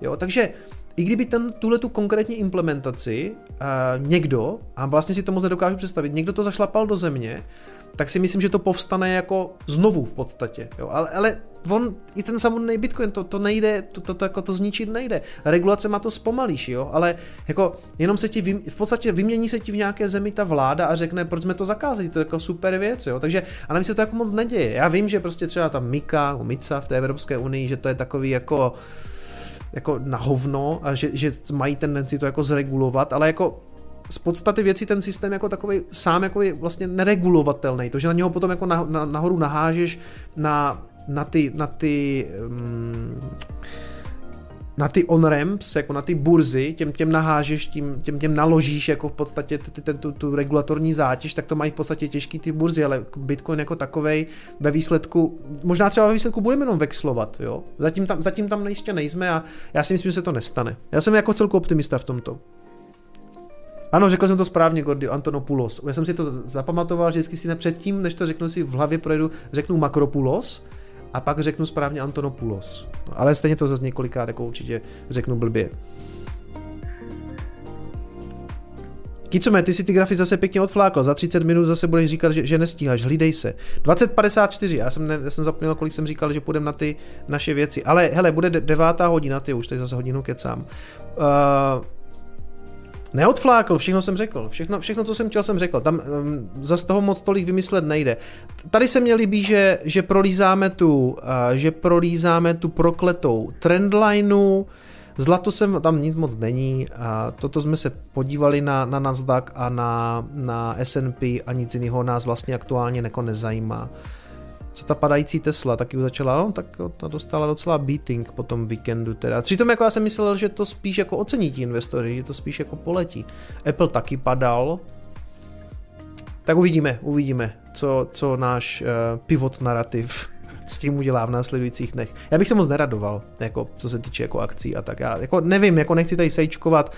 Já, já to tak vidím jako na další bear market rally, protože to je v celku... Jako, hele, tady byla jedna, druhá, třetí, čtvrtá velká. Jo, to, to možná by vám tady řekl nějaký specialista na, na ty Eliotky, jestli na základě Eliotových vln, koliká ta vlna je dokončená a tak, já nevím, jo. Já, já, já nevím, uvidím, já bych to zakládal až na tom, co přijde v Americe za data, takže to se dozvíme příští týden. A to je všechno, co jsem vám chtěl asi dneska k těm grafům říct. A my se půjdeme podívat na to naše hlavní téma. Tesla klesla kvůli názoru Maska na ukrajinskou krizi? Nemyslím si, nemyslím si. To se, to se jelo na Twitteru až dneska a Tesla padala už v pondělí, takže tam já si myslím, že to je v podstatě tak, jak to říkal Ondra Bačina jako Tesláček, že trošku možná jako nepochopení těch, těch, těch investorů eh, z Wall Streetu, to, co třeba ten robot znamená. Já nevím, já jsem k robotovi tesláckému trošku skeptický, protože uh, mně přišlo v celku působivý, že tam ta věc fakt přišla, jo? že se to jako otevřelo a ten, ten robot tam fakt jako došel, ale samozřejmě, že tam jako je, je tam jasný to srovnání hmm, že je tam to srovnání uh, s tím Boston Dynamics a ty, ty roboti jsou prostě jako dál. A teď můžete argumentovat, jasně, to nemá AI. My jsme žádnou AI moc jako neviděli na té, na té prezentaci toho, toho robota. On tam jako taky došel sám, to, že nám ukázali nějaký dema z fabriky. Dobrý, jo, ale hele, tohle to už nějakou dobu není úplně Tesla kanál, takže, takže tomu se asi věnovat jako nebudu dneska. Kdyby vás to zajímalo, tak jsme o tom uh, si povídali s klukama z Tech Guys, vyjde to v pátek na, na Talk TV, takže tam, tam, si o tom, tam si o tom vykládáme. No. Já jsem, já jsem poslední dobou takový jako, eh, řekněme, hmm, jak se tomu říká, když jste, když jste, jsem takový vyléčený, nekritický obdivovatel Maska, jo? Teďka už ho prostě vnímám trošku, řekněme, kritičtěji. Ale on se taky za těch posledních pár let docela jako pro mě trochu v mých očích prostě trošku klesl samozřejmě tím Dogecoinem a tím šilováním těch shitcoinů a všech, všech tady těch jako nesmyslů, takže tam jako pro mě to bylo zklamání samozřejmě a ta bitcoinová komunita ho v celku jako takhle od, jako odfrkla ho pryč, jako už nás nezajímáš, jako naprosto správně, úplně to chápu, já jsem to měl stejně. No a teď s tou Ukrajinou taky, to mě jako nastralo ten tweet samozřejmě prostě. A to je samozřejmě tím, on to tam psal Honza Březina dobře, že ti američani nemají úplně pojem o tom, jako, jak to tady v té Evropě funguje a jak je to tady být jako na, na, jedné, na jednom kontinentě částečně s Rusákem. Jo? Oni, to, oni to prostě, oni to nechápou. Oni mají prostě, oni to mají od východního na západní pobřeží vyřešený, to jsou prostě oni a nahoře jsou Kanaděni, kteří jsou jako to je takový jako 51. americký stát a, a z jihu berou akorát levnou pracovní sílu, takže oni jsou tam OK, nezažili dlouho válku na vlastním území, když nepočítáte Pearl Harbor, uh, takže jim se to špatně chápe. Přes toho jako nechci omlouvat, protože on má dost odběratelů na to, no prostě nasral mě, no, co vám, co vám budu říkat, no. Tak, my se jdeme podívat na špatné zprávy. Já musím ještě začít u té u té Bank of England, u toho, co se dělo na té Libře ten minulý týden, protože my jsme to tady pokrývali v úterý a do toho pátku se ještě jako děli věci. A vlastně už to byl trošku ten Lehman moment, nebo mohl být, jo. To už mohl být docela slušný pruser. Mluvil o tom i Juraj Karpiš a na to se podíváme za chvilku taky. Já si tady já si tady, hele, Aljaška není 51. stát, já, já myslím, že je to tak, že amerických států je skutečně 50, tady píše někdo jako co Aljaška, ale já si myslím, že států amerických je 50 a vždycky tam dochází k té milce, že Aljaška je 51, já myslím, že není. Já myslím, že není. A my se podíváme na dobrý video kanálu, který jsem objevil. Opět vlastně podobný kanál jako třeba retail investování, jmenuje se, jmenuje se Kapitalista, ten kanál a dost mi jako vysvětlil nějakých pár věcí, takže já to tady spíš dneska jako okomentuju, protože, protože mi to ulehčí práci. A dobře, 50 plus DC zřejmě, OK. A co jsem to chtěl ještě s tím? T, no, pojďme se na to asi podívat a asi pochopíte, proč o té britské centrální bance chci mluvit, protože tam to všechno začalo a taky to tam mohlo velice rychle skončit, takže pojďme se podívat, co se, co se tam dělo. Za posledních 20 let Fed minulý týden zvýšil sazby o dalších 75 bodů, Bank of England musela hodně narychlo zachraňovat britský penzijní fondy před krachem, moje portfolio je oficiálně v červených číslech a Peter Lynch říká, že na ničem z toho nezáleží. Na... Já už vím, co jsem chtěl říct, než to začne. Kluci, co děláte tady kapitalistu a retail investování? A mě tyhle ty kanály potom hrozně splývají, eh, když tam, dejte si tam obličej, pomůže vám to. Udělejte to třeba tak, jak to mám já v kryptobizáru, že to budete mít v kroužku. Neříkal jsem to už posledně, lidi mají rádi vlastně jako pohled na jiného člověka a líp se to potom jako, líp se na to dívá a lidi si vás zapamatujou. Je to fakt lepší. Jako celkově to působí víc vlastně i důvěryhodně, když tam ten obličej ukážete. Jo, tak jenom tak. Na trzích se toho... Jo, říkal jsem to, jo, říkal jsem to. Tak já jsem, já už si fakt nepamatuju, co jsem, já jsem úplně to. Jsem těch piv tady asi vypil za tu dobu docela dost, no. Bliká mi kamera? Ona si sem tam jako problikne, no. Tak asi dobře. Teďka děje strašná spousta zároveň, tak se na to pojďme trochu podívat. Jo. Zajímavých věcí se stala spousta, ale co pro mě osobně byl takový highlight je ta show, která se udála okolo Bank of England a britských penzijních fondů. Někteří komentátoři tenhle okamžik dokonce přirovnávají k pádu Lehman Brothers v roce 2008, jenom s tím rozdílem, že aspoň zatím byl ten pád oddálen zásahem britské centrální banky. Každopádně tohle je fascinující story, kterou jsme tady už dlouho neměli a dneska se na ní trochu podíváme. Takže o co tak nějak v kostce šlo, anebo vlastně pořád jde? Nová britská Fascinující to jako skutečně je, protože podle mě tam vlastně nechybělo málo, aby ten Lehman moment byl už minulý týden. Jo? Takže co se tam dělo? Konzervativní vláda v čele s premiérkou Liz Truss představila nový rozpočet, jehož součástí byly poměrně velký daňový škrty, daňový úlevy a to hlavně pro tu bohatší část populace a taky spousta peněz pro domácnosti, které jim mají pomoct zvládnout ty aktuálně vysoké ceny energií. Takže poměrně rozhazovačný rozpočet, spousta výdajů navíc a plus se připravíte o ty daňové příjmy. A trhy na tohle začaly reagovat poměrně negativně. A není se úplně čemu divit, protože tohleto rozvolnění fiskální politiky, který britská vláda navrhuje, jde přímo proti cílům Bank of England. Bank of England se snaží podobně jako většina ostatních centrálních bank všude po světě utahovat monetární politiku a snižovat tak míru inflace. A... Mají stejný problém v té Británii v podstatě jako máme všude. Eh, oni mají inflaci, myslím, někde kolem 10%, takže logicky zase v celku učebnicově tahají sazbu nahoru. Jo? Tentokrát teda hajknuli o 50 bazických bodů. A je jasný, že když vy jako vláda navrhnete v rozpočtu daňový škrty, daňový úlevy a zároveň dáte cash domácnostem, tak to je proinflační rozpočet. Prostě se zvýší množství peněz, který mají lidi v peněženkách, zvýší se poptávka a to povede k vyšší inflaci. Což je přesně opak toho, čeho se snaží Bank of England docílit tím, že zvyšuje ty úrokové sazby a je teda vidět, že centrální banka a vláda nejsou v Anglii úplně sehraný a netahají za jeden provaz. No, takže nejdou teda úplně dvakrát v tandemu a v praxi to teda znamená, že je vlastně v rozporu monetární a fiskální politika, každý dělá trošku něco jiného, tím pádem prostě to nebude úplně fungovat tak, že by jako rychle stlačili tu inflaci zpátky, že jo. Trhy si v podstatě tuhle tu situaci vyhodnotili tak, že tenhle, řekněme, rozhazovačný rozpočet donutí Bank of England zvyšovat sazby možná víc a možná rychleji, než by jinak sama chtěla. Prostě proto, aby splnila ten svůj mandát a zabránila vysokým mírám inflace. A tyhle vysoký úrokový sazby samozřejmě zdraží obsluhu anglického státního dluhu a celkově povedou k nějakému zhoršení stavu veřejných financí, z čehož samozřejmě trhy nemůžou být úplně nadšený. Jedním z důsledků toho bylo, že britská libra Prostě když táhnete tu sazbu nahoru, tak se tím prodražuje ten státní dluh, protože uh, prostě uh, se, se zdvíhá i ten úrok na těch dluhopisech, takže pro stát je dražší obsluhovat ten, ten, ten, svůj, ten svůj dluh. Tam se stejně nepočítá s tím, že ten stát by to jako někdy splatil, jo? jako všechno, jak kdyby tu, tu jistinu.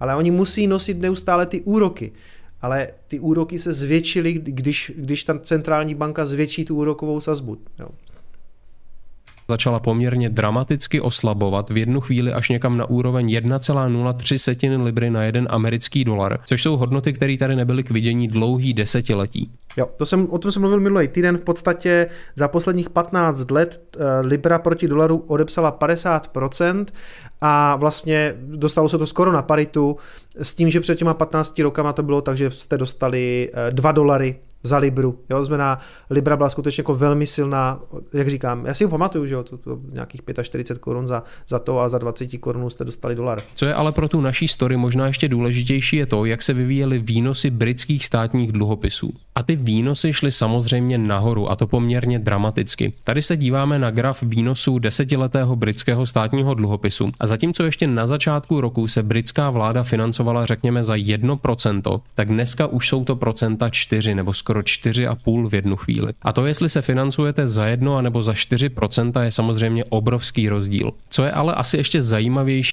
to je to prodražení toho, toho eh, státního dluhu. Prostě najednou eh, najednou musíte splácet místo 1% 4, takže asi chápete, že pro ten stát je takováhle situace jako dost drahá. Je vývoj Což potom jde řešit tím, že natisknete víc peněz, kterýma ty dluhopisy kupujete. Několika málo posledních dnech. Teďka se díváme na úplně stejný graf, graf výnosů desetiletých britských státních dluhopisů, jenom za posledních deset dní a vidíme, že ještě třeba před týdnem, minulý pátek, byly ty výnosy okolo 3,5%. To bylo předtím, než britská vláda zveřejnila návrh toho proinflačního rozpočtu. Jakmile detaily toho rozpočtu vyšly najevo, tak výnosy těch desetiletých státních dluhopisů začaly velice rychle stoupat, až někam na hodnotu 4,5% o pár dní později. Pokud se vám výnos státního dluhopisu zvedne o procentní bod během pár dní, tak je to docela problém a není to úplně standardní.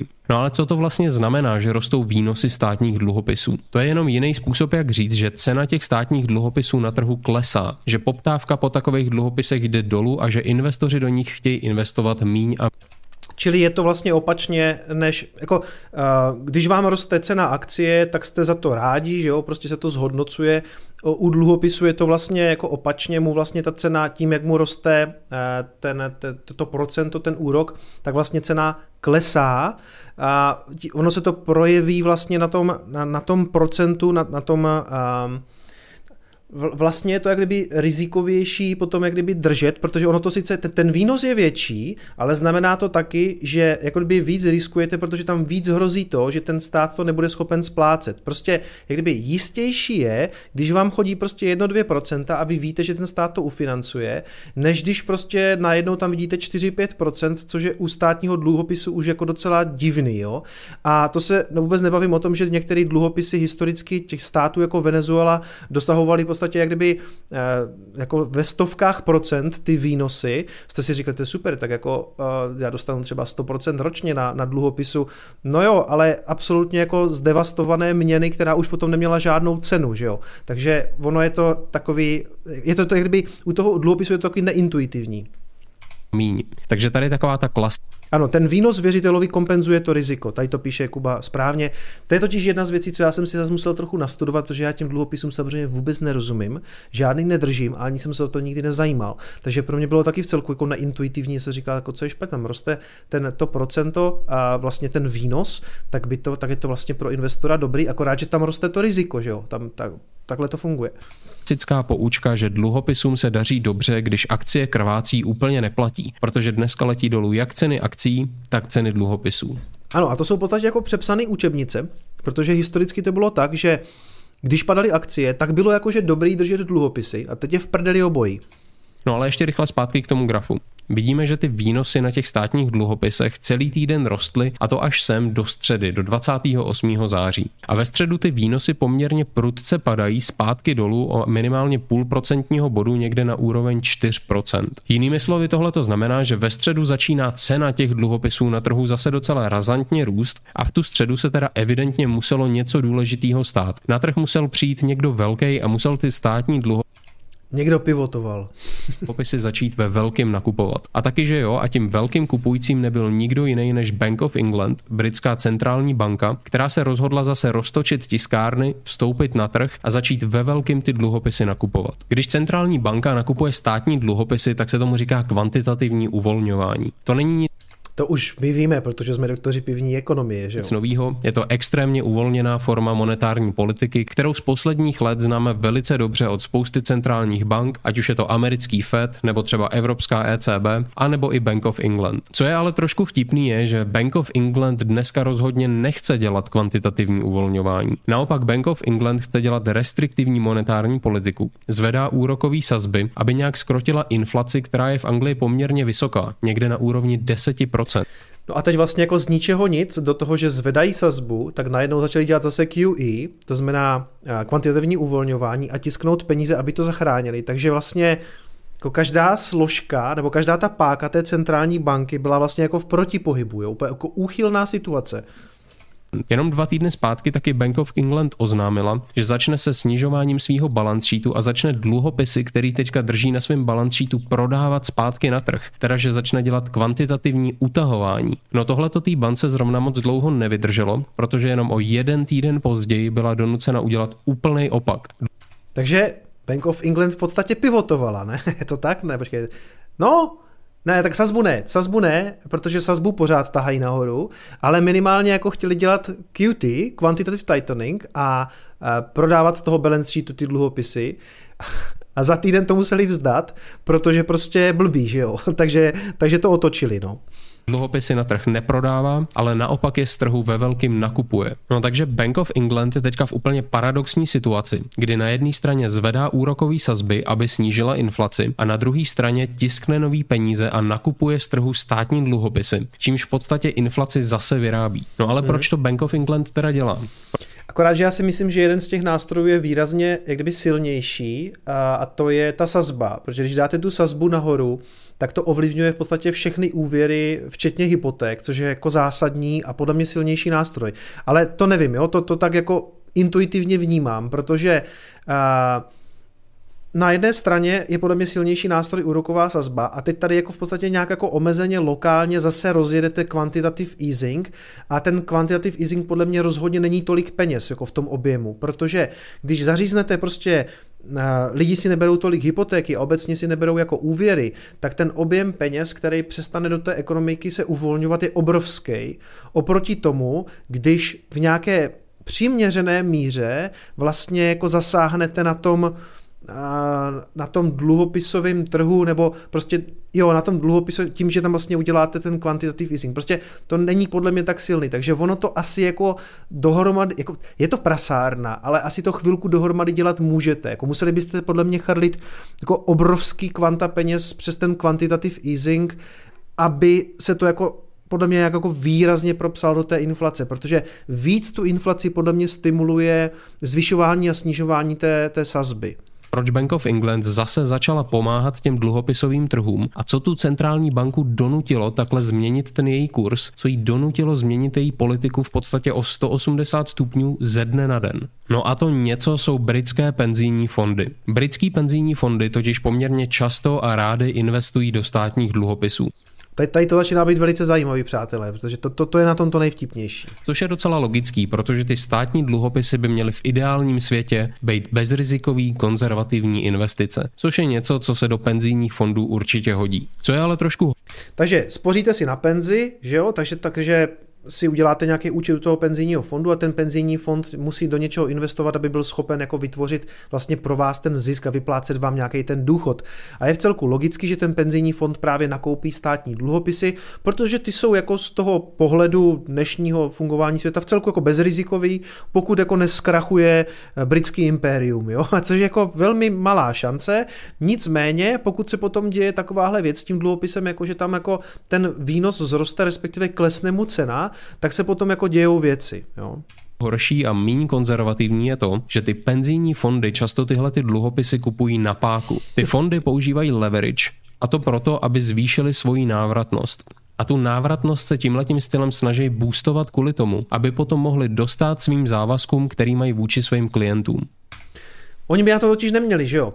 Protože pokud by nakoupili dluhopisy a potřebují vyplácet nějaký penzisty a ten dluhopis dělá 1-1,5%, tak to je prostě málo, že? Ale oni si řekli, hm, tak co kdyby jsme to jak hovada napákovali na Bybitu krát 50? Oni to tolik nepákovali samozřejmě, jo. Ale prostě, víte co, jako jistota, pohoda, dáme si to na páčku tak pěkně, pohodička, tím pádem si jako vlastně zvýšíme eh, to, kolik tomu, ten výnos se tím pádem zvýší, krát tou pákou, že jo.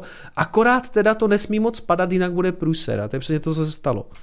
Bez té páky by totiž penzijní fondy neměly v období nízkých úrokových sazeb, který jsme tady měli v minulosti, dostatečně velkou návratnost k tomu, aby vlastně pokryly ty potřeby těch svých klientů, těch seniorů. Takže penzijní fondy byly až jsou v situaci, kdy na páku drží tyhle ty státní dluhopisy. A jak jsme si říkali před chvilkou, cena těch státních dluhopisů začala poměrně rychle klesat. A co se stane, když na páku držíte nějaký aktivum, jehož hodnota začne margin rychle klesat? Call. Ano, je to samozřejmě tak. Dostanete margin call, neboli výzvu k tomu, abyste na svůj účet dodali další peníze, další ekvitu. Takže No to my jako paradoxně vlastně jako známe z DeFi, že jo, akorát tam ten margin call v podstatě není, že když to máte půjčený v podstatě na páku, eh, tak tam musíte potom donést další kolaterál, jinak vás to zlikviduje.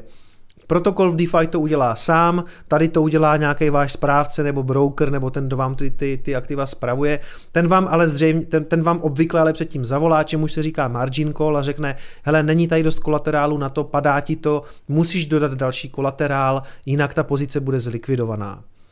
Pro lepší ilustraci situace máte třeba penzijní fond a ten drží na páku desetiletý státní dluhopisy. Jejich cena poměrně rapidně poklesne třeba o 30% a tenhle ten fond potom dostane výzvu, že aby mohl pokračovat s tím držením toho dluhopisu, tak musí na svůj účet dodat dodatečný kapitál, dodatečnou ekvitu. A to pro ty penzijní fondy je trošku problém, protože tyhle ty další peníze, které by u svého brokera museli složit, nemají a hrozilo by, že začnou bankrotovat. Co by teda museli udělat je, že by začali některé svoje pozice, některé svoje aktivity aktiva likvidovat, prodávat, aby mohli ten svůj margin aspoň k některým dalším aktivům dodat. No a takhle vyvolaný prodej těch aktiv by tu spirálu roztočili ještě dál. No a v tenhle ten okamžik přichází na scénu Bank of England a těm penzijním fondům aspoň dočasně vytrhává trn z paty, protože na No uvidíme, jak moc dočasně, jo. Ale prostě přišel tam bailoutíček, že jo, prostě, protože oni si nemůžou dovolit a aby jim popadaly fondy, které tam jako živí penzisty, jo, aby, aby potom jako sbírali dědečky a babičky po, uli, po ulici, protože prostě nemají kde bydlet. Na tom trhu začala intervenovat a masivně ty státní dluhopisy nakupovat, čímž se logicky zvyšuje jejich cena, snižuje jejich výnos a riziko margin callu je aspoň pro teďka zažehnáno. Hmm, tady to píše Zlord dobře. Hele, proč bys nepákoval, když máš bailout téměř jistý a to prostě riziko snižuje. No. Aha, retail investování, jo, kameru do, do videa dávám, teda jen do některých, záleží, jak se to hodí. Aha, tak to promiň, já jsem toho od tebe asi tolik neviděl, abych tě tam někde zaznamenal. Tak já doporučuji to možná dávat jako do všech, když se dáš do, do pravého dolního rohu. Jako, no lidi, lidi na to obvykle reagují prostě potom, oni si tě zapamatují, že jo, jako daleko líp se potom jako zapamatuje, že, že už ten kanál viděl, že tam je zase ten stejný týpek. Bank of England oznámila, že ty bondy bude nakupovat v prakticky neomezeném rozsahu do té doby, dokud se finanční trhy neuklidní a nestabilizují. No a tímhle takovým pěkným kolečkem se dostáváme k tomu, že Bank of England, která se na jedné straně snaží dělat restriktivní monetární politiku a zvyšovat sazby, se dostává do situace, kde musí lít další peníze do trhu jenom proto, aby ochránila svůj finanční systém a britské penzijní fondy. Takže tohle to byl ten fascinující příběh Bank of England, která už té tvrdý, neústupný monetární politiky byla nucena trošku slevit, aby neohrozila aktuální finanční stabilitu země a aby jí nepokrachovaly ty penzijní fondy. No a otázka, která asi napadla spoustu z nás je, jestli něco podobného třeba nečeká americký Fed. Fed se teďka tváří neústupně. Jerome Powell zvyšuje sazby, prodává dluhopisy, dělá kvantitativní utahování a aspoň teďka se zdá, že v tomhle jejich postoj ještě nějakou dobu vydrží. Myslím, že Fed nechce a vlastně si ani nemůže úplně dovolit inflaci teďka nezvládnout. Není to tak dlouho, co Jerome Powell říkal, že inflace je transitory, že sama tak nějak odezní a že všechno bude zase v pohodě. Uh, jo, to, to potom říká i Juraj Karpiš, já vám ho tak, kousek ho taky pustím, já to dneska vlastně skládám z takových videí, které na sebe trošku navážu, protože se pěkně doplňují. Ale je to vlastně to, na čem jsem si jako já dělal research a pak jsem si říkal, že vlastně než abych to tady převyprávěl, tak to tady můžu spíš jako okomentovat. Aspoň, uh, takže tady budu dneska čistě parazitovat na cizí práci samozřejmě. Ale uh, jo, hele, Paul dál určitě si myslím, že pojede toho Pol, Pola Volkra 2, Texas Rangera a bude chtít být prostě dál hawkish a on už jako si nemůže dovolit eh, to tam vlastně říká, to tam vlastně říká ten Juraj Karpi, že, že už si nechce udělat jako ostudu, protože už jednou řekl takové věci, jako že uh, inflation is transitory a všechno bude v pohodě a teď už to, teď už to prostě musí zadupnout, takže já si myslím, že um, on skutečně hned tak pivotovat nebude. Ale jak dneska víme, to se úplně nestalo. A otázka samozřejmě je, jestli v tomhletom hawkish postoj opravdu vydrží, dokud inflaci úplně neskrotí, anebo jestli třeba nenastane v Americe nějaká podobná situace, jako se stala teďka v Anglii. Jest- No ti politici na něj budou tlačit, že jo, prostě. Jim se to jako na, a, ten, a ty, ty trhy, které jsou s tím provázány samozřejmě taky. Teď jsem dokonce viděl, myslím si, že na Twitteru to proletělo, že United Nations, že Spojené národy prosí centrální banky, aby už víc nezvyšovaly úrokové sazby. se říkal, nemají nic, modrý helmy nemají nic lepšího na práci, než co, co jako pro, proč do toho vůbec zasahují jako spojený, z, z jakého titulu, kde vzali ten mandát se k tomu vůbec vyjadřovat. Jestli ta restriktivní monetární politika nezačne lidi a ekonomiku a trhy dusit natolik, že Fed nakonec taky cukne a povolí. Kdybych byl pesimista, tak by se asi dalo říct, že špatně je to tak jako tak. Pokud Fed vydrží v tom aktuálním hawkish postoji. Ano a IMF taky Fedu připomíná, že má velkou odpovědnost. To je takový jako, že ty, nelíbí se nám to, jestli mi, jestli mi nebudeme u Bidena tam lobovat za nějakou výměnu. Já nevím, jak tohle to v Americe funguje, jako případná výměna toho, toho, toho chairmana Fedu to znamená bude dál zvedat sazby, bude dál prodávat dluhopisy a tak podobně, tak nás asi ještě čeká spousta painu a ten výplach, co vidíme teďka na trzích, nemusí být ještě zdaleka u konce. Firmy přestanou mít na splácení úvěrů, začnou krachovat, to stejný se může stát u domácností, zasekne se poptávka, dost možná nás v tomhletom scénáři čeká nějaká nehezká ekonomická recese. No a pokud hmm. Fed nevydrží a nakonec cukne, to je ono, no, to je druhá věc, aby to jako nepřehnali, aby to nedostali do deflace nebo respektive nepustili to do nějaké jako příšerné recese, což je mimochodem jako problém toho současného systému, že vlastně napřed jako pořád to dáváte níž, níž a, a potřebujete tu inflaci dostat aspoň na ty 2% a najednou vám to uletí úplně do nesmyslu a, a děláte stejný opak a pak zase přestřelíte a pošlete to do velké recese. Škoda, že tady nemáme nějaký peněžní systém, který by měl třeba konstantní vlastně jako nabídku, že jo, na té, na té peněžní straně a prostě by se přilívalo furt stejné množství a všichni by věděli, kdy tam kolik bude, kolik tam bude peněz, jestli se na to dá spolehnout, jestli, kolik tam bude za rok. Ne, ne, ne, my jsme se rozhodli, že jsme chytřejší než všichni a že to budeme řídit, že jo, prostě eh, z pozice těch centrálních bank a takhle těma pákama tady budeme zvíhat sazbu a sem tam tady, tady to utáhneme a ne, teď za týden si to rozmyslíme, protože penzijní fondy, tak tam trošku nalijem a možná to přeženem, ty vole. To je uchylný fakt. Tak jako třeba teďka cukla Bank of England, tak to hmm. sice možná bude krátkodobě pro trhy zase dobrý, protože z Fedu by se stal kamarád trhu, zase by začal do ekonomiky pumpovat peníze, peníze by se zlevnily, firmy budou v pohodě, kapitál bude dostupný a asi by se dalo čekat, že trhy půjdou nahoru. Jenže v dlouhém období tohle v podstatě ty podkladové problémy vůbec neřeší, ale spíš tak oddaluje. Vlády a domácnosti to víme, ale tak to víme, to, to víme roky, že jo, že se ten problém nijak neřeší, že prostě ho jako jenom posouváme vždycky na dalšího čermena eh, Fedu a že to, ten Paul bude odcházet ještě šedivější, než že řekne, kámo, já už jsem z toho úplně v hajzlu, já jsem tak rád, že už jdu do prdele.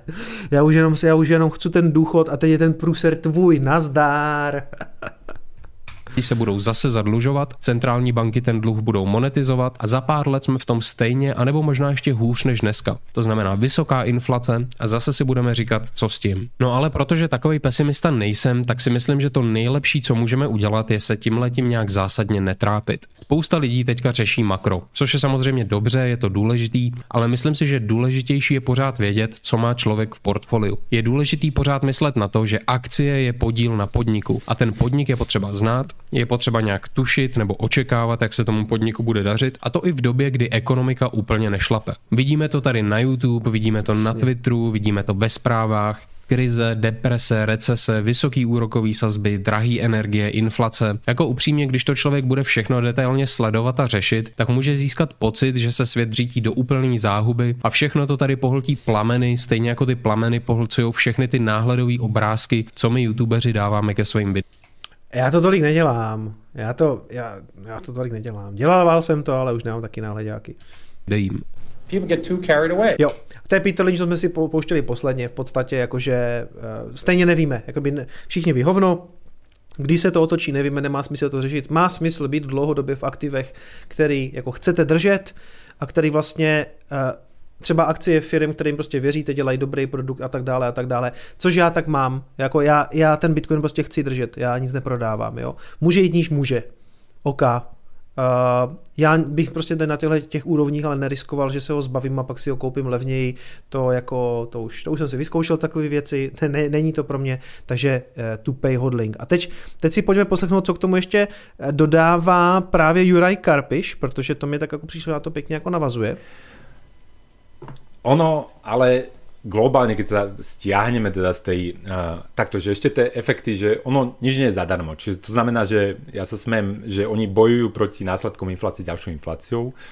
Takýmito intervenciami, čo oni dosiahnu, je, že momentálne akože možno znižia tie úroky. Aj, aj sa im to podarilo. Keď si pozrete na reakciu 30-ročného eh, štátného britského dlhopisu, tzv. guilty, 30-ročné guilty. No, to se, oni to říkají guilty, no, těm, těm, těm eh, britským dluhopisům. Za ten jeden deň intervencií oni zvýšili cenu týchto cenných papierov 25%. I to, to sa potom investuje, keď máte takýchto... Za jak dlouho? Cenu týchto guilty, 30-ročné guilty tak za ten jeden deň intervencií oni zvýšili cenu týchto cenných papierov 25%. Z, za jeden den na, na dluhopisu 25%, to je docela slušný výkon. To, to sa potom investuje, keď máte takýchto kamarátov, ktorí nakupujú e, s nekonečným množstvom e, libier, novovymyslených libier vaše aktíva. Čiže dočasne sa im môže podariť ako keby dosiahnuť ten cieľ, lebo oni v podstate vstúpia na trh ako poisťovňa a poistia tých všetkých, ktorí ktorý odišiel príliv a plávali bez plaviek, ako by to povedal Warren Buffett. To znamená všetkých tých, ktorí robili hlúpu páku finančnú na niečo, čo si myslí, že, že bezrizikové, prišlo to riziko a tá centrálna banka ich zachránila. Z dlhodobého hľadiska, ale ak teda Bank of England bude pokračovať v takejto politike, tak naopak tie úroky zvýši, že ešte zhorší to splasnutie tej dlhopisovej bubliny lebo tie trhy budú ešte menej, tá dlhopisová hliadka bude ešte menej dôverovať teda dlhopisom Veľkej Británie a, a zároveň aj Libre, lebo to si treba predstaviť, že vlastne tie zlé peniaze sú len nejaká krátka, krátky záväzok toho štátu, ktorý ich spravuje. Čiže to, čo robí Bank of England, je naopak, to bude viesť k rastu úrokov a, a k ďalšiemu oslabovaniu, oslabovaniu tej Libry. Samozrejme, ale tá Bank of England, ona plus minus vie, čo robí, ale momentálne to len ilustruje tú zapeklitú situáciu, do ktorej sa dostali centrálne banky a centrálni bankári, ktorí stavili na tú jednu kartu, že tie nízke úroky sú tu navždy, že už v živote nebudeme mať vyššiu infláciu, v živote nebudeme mať rastúce úroky a všetko, všetky naše peniaze stavili na túto kartu. A momentálne sa to ukazuje, že to tak nie je a majú obrovský problém, že si musia vybrať, kde je menej bolesti. Už neexistuje scénar bez bolesti hmm. a preto si... A navíc teda já si myslím, že ještě to jako dost provázaný právě skrz to, že spousta těch institucí, jako jsou právě třeba ty penzijní fondy a i jiné instituce, drží ty dluhopisy a pokud se na nich bude dít taková divočina v následujících nebo, nebo týdnech, tak se to zbortí jak domeček z karet, protože to bude fungovat jak domino. Vybrajú medzi tým, že budú ignorovať ten svoj inflačný cieľ a nechajú bežať infláciu, to, čo robí Bank of England, hmm alebo budú bankrotovať finančné inštitúcie a rôzne iné sektory v ekonomike tými prudko rastúcimi úrokmi. Můžete si vybrat ze dvou velmi špatných scénářů. To bude to bych nechtěl sedět v těch centrálních bankách. Teda. Možno sa dostanú do situácie, že už nebude na výber. Hej? Lebo ako budú pokračovať v raste tie úroky, čo si myslím, že budú pokračovať, lebo nevidím zatiaľ nejaké seriózne snahy toho, že teda politici by si vstúpili do seba a začali šetriť, že začali by robiť prebytkové rozpočty. Nie, že vyrovnané, prebytkové rozpočty. No to, to sa nestane. Práve, že možno je tam šanca na to, aby tie trhy im opätovne začali veriť. No ale keď to nebudú robiť, a tak sa môžu dostať do situácie, že budú mať aj vysokú infláciu a zároveň budú mať vysoké úroky, ktoré ako keby budú hmm. ohrozovať fungovanie možno celého systému, je, že možno nejakých sektorov ekonomiky alebo potom celého finančného systému a to by sme teda už nazvali, nazvali finančnou krízou. No to je hrozný. To, jako, to, to jsou ty okamžiky, kdy jsem fakt jako rád, že mám něco mimo ten systém. Jako jak ten Bitcoin, tak to zlato. No. Niektorí komentátori toto nazývajú, že to je Lehman, Lehman moment, hej, že to je niečo podobné, čo sa stalo v 2008 eh, s investičnou bankou Lehman Brothers, keď skrachovala tá investičná banka a, a prešla celá tá vlna tým finančným systémom. Ale podľa mňa sa milia, podľa mňa sa milia. Poprvé, ešte nikto neskrachoval, že ta, ta centrální banka. A... No tohle natáčel myslím v pátek, jo? nebo vyšlo to 29. To on ještě nevěděl, že přijde ten Credit Suisse, ke kterému se dostaneme za chvilku. Takže ano, zatím nikdo neskrachoval a už vůbec ne prostě třeba, že by ten průser byl nebo takhle, že by, že by už ten minulý týden začalo něco v kontextu právě té centrální banky a těch, těch penzijních fondů, ale o víkendu se nám tady rozehrává zajímavý scénář jako s, s velkou investiční švýcarskou bankou. Automaticky prešla do modu bailout, že do modu zachraňovania a druhá vec je, že Lehman bol na vrchole tej finančnej krízy. To potom prišla hospodárska, hospodársky pre, prepad a eurokríza a iné sekundárne dôsledky. Ale toto, my sme ešte len na začiatku, že my vidíme, ako to celé začína, ako začína tá vlna rastúcich úrokov, ako bude prechádzať cez tú ekonomiku ako bude likvidovať niektoré tie inštitúcie, te budú musieť predávať niektoré aktíva, čiže to bude ďalší tlak. On to předpověděl. On to předpověděl tak dva dny před tím, tím Credit Suisse. A my teda ještě pořádně nevíme, co, co s tou Credit Suisse přesně je, jo? Ale, ale jako on už jako ukazuje na něco, co zřejmě se dostaví v těch následujících týdnech, měsících. Tak na to, aby eh, ceny aktív napriek vysokej inflácii v spotrebných statkoch eh, ďalej klesali. Čiže to divadlo je ešte len na začiatku a hmm. musíme to pozorne sledovať. Zaujímavá bola reakcia trhov, akože teraz akciové trhy, dlhopisové trhy, lebo v poslednej dobe ináč to je tiež zaujímavé, hmm. že tie akciové dlhopisové trhy idú ruka v ruke, že to bola kedysi stará poučka, že aby ste diverzifikovali, musíte mať dlhopisy a akcie a keď sa nedarí akciám, darí sa dlhopisom a keď sa darí dlhopisom, nedarí sa akciám. To je blbosť. Posledný rok, kto mal zmiešané dlhopisy s akciami, tak na obidvoch týchto aktívach má obrovskú stratu. No jako na všech, v prdeli úplně všechno. Jako konec konců ono i to zlato a ten Bitcoin se sesypal, prostě akcie, dluhopisy, všechno. Jo? Takže v, če, v, čem, v čem mělo být smysl poslední rok být jako nalitej, když, když, když fiat eh, dolar, libra, koruna je v podstatě jako ve velké jako inflaci, aktiva popadaný, Nemovitosti to taky teďka začíná, protože tím, jak se zvedla ta úroková sazba, tak uh, budou padat i nemovitosti. No tak to, no tak ano, jo, bude to tak, protože, protože lidi nebudou dostávat hypotéky, jo, nedosáhnou na to. No ale bolo zaujímavé teda v reakci na otočenie Bank of England, že ako keby Tady se někdo ptá, Martin Hejky, co mě, od kdy není Aleška státem USA? Já jsem neříkal, že není státem USA, já jsem říkal, že není 1,50 sta- Spojených států je 50, možná pokud vím, tak je to ještě plus jako Washington DC, jako District of Columbia, ale jinak Jinak je Aljaška samozřejmě státem USA, akorát ich není 1,50. Vy na tých troch ste videli nádej, že sa to zmení aj v tých iných centrálnych bankách, že konečne tí centrálni bankári začnú byť opäť kamaráti akcií, opäť kamaráti dlhopisov, opäť kamaráti iných aktív a začnú tlačiť tie nové peniaze a všetkým nám pomôžu, aby nám tie akcie, aby nám tie ETF, S&P 500 opätovne rýchlo rástli. Čiže ten ten obrad Bank of England opäť priniesol nádej na tie tr- klesajúce trhy a tie trhy na chvíľku opätovne začali rásť. Ale ja by som nebol ešte taký rýchly, že podľa mňa na to, aby ste presvedčili toho najdôležitejšieho centrálneho bankára vo svete, čo je Jeremy Powell, a tak budete potrebovať ešte trochu bolesti a minimálne systémového rizika aj v Spojených štátoch amerických. Podľa mňa Pavel sa strašne bojí, že urobí si druhú obrovskú hambu. Jednu obrovskú hambu si už spravil, keď teda v televízke povedal, že zaplaví systém peniazmi, zaplavil a má vysokú infláciu, nestihol zareagovať, čiže má, urobil obrovskú chybu v monetárnej politike. A podľa mňa, keďže jeho hlavná motivácia je hamba, teda predchádzanie hamby, lebo jemu je to jedno, on bude mať rovnaký plat bez ohľadu na to, ako bude vysoká inflácia, je, aby zabránil tomu, že, mu tá, že, že sa mu nepodarí ako keby skrotiť tú infláciu. Ale keď sa bude báť toho, tej vysokej inflácie, a, a tým, že on, oni pozerajú na zlé budíky, oni tomu nerozumejú, oni sa dívajú na spotrebné statky, ešte spotrebné statky z minulosti. A tá, tá inflácia má, je vo svojej podstate monetárny fenomén. A ja už od začiatku tohto roku straším, že v Amerike majú defláciu, majú monetárnu mm. defláciu, že im ubúda dolárov, tak podľa mňa je tam šanca, že on urobí tú opačnú chybu, že on potiahne ten systém a, do druhého extrému, že, že bude ignorovať to, že Amerika alebo americký dolar je už v deflácii a niečo pokazí tou príliš prísnou uh, monetárnou politikou. No, no tak to je to přestřelování, že jo, o kterém jsem mluvil. Takže, takže teď, teď jde o to, kdy začne pivotovat. Hele, já vím, že už je toho jako trapný, jo, ale podle mě je to tak, že když pořád používáte to stejné spojení, jako narrativ nebo pivot, a pořád to říkáte, tak v jisté fázi už je to tak trapný, že je to zase trošku vtipný. Čiže ja ako som presvedčený, že skôr či neskôr aj on začne tlačiť, lebo tie centrálne banky, jediné riešenie, ktoré oni poznajú, je to tlačenie a na konci mm. dňa budú zachraňovať ten systém tlačení peňazí. Avšak nie som si istý, že kedy, kedy mu to prepne. A ono to závisí od toho, že čo sa pokazí a ako rýchlo sa to pokazí.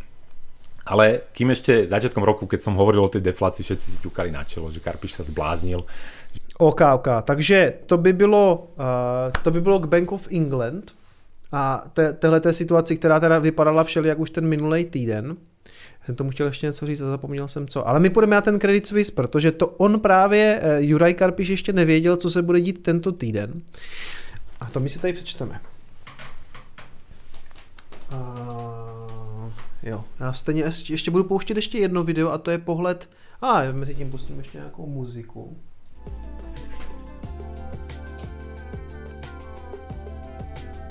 Tak, co ten kredit teda? Za prvé, ten Credit Suisse uh, za poslední asi jako rok nebo dva měl docela dost průserů a vlastně všichni tak jako trošku očekávali, že pokud by někdo měl problémy, tak to bude právě buď ten Credit Suisse, anebo nebo Deutsche Bank, protože Credit Suisse za tento rok, to jsme se bavili na začátku, vlastně ta akcie padla už nějakých 60 nebo 65%. Co píšou, ono to fakt proletělo všema různýma médiama, na Twitteru se o tom právě mluvilo už o tom víkendu a od pondělí o tom teda píšou teda různý ty, řekněme, ty ekonomické plátky. Takže na kurzech píšou.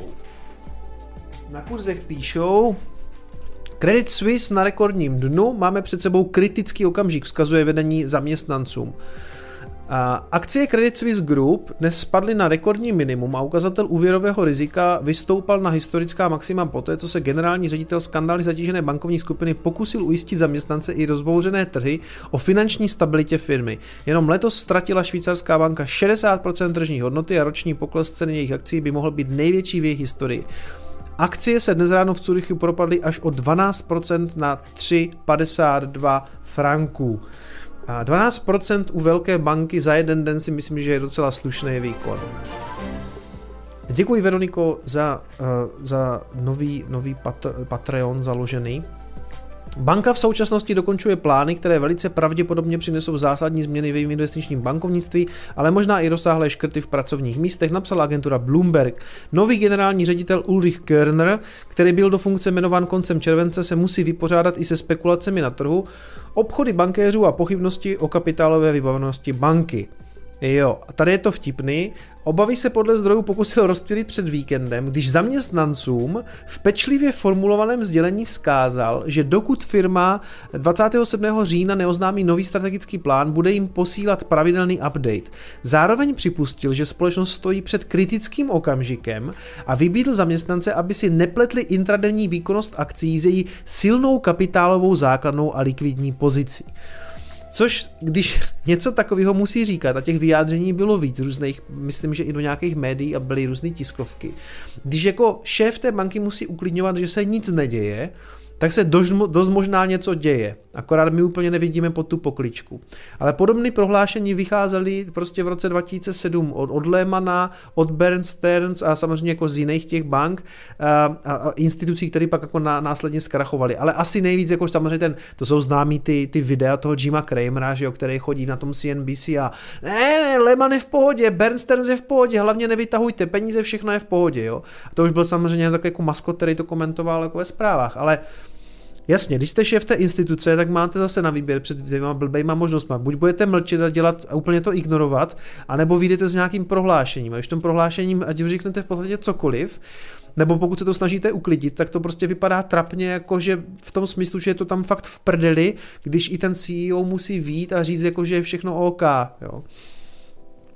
A teď o co tam teda ještě kromě toho, kromě té uh, akcie, protože to, že něčemu klesá akcie, nemusí nutně znamenat, jako, že se to blíží nějakému krachu. Prostě to má třeba nějaký špatný období. Jo? Když u banky investiční, která padne za roku 60%, je to docela pováženou.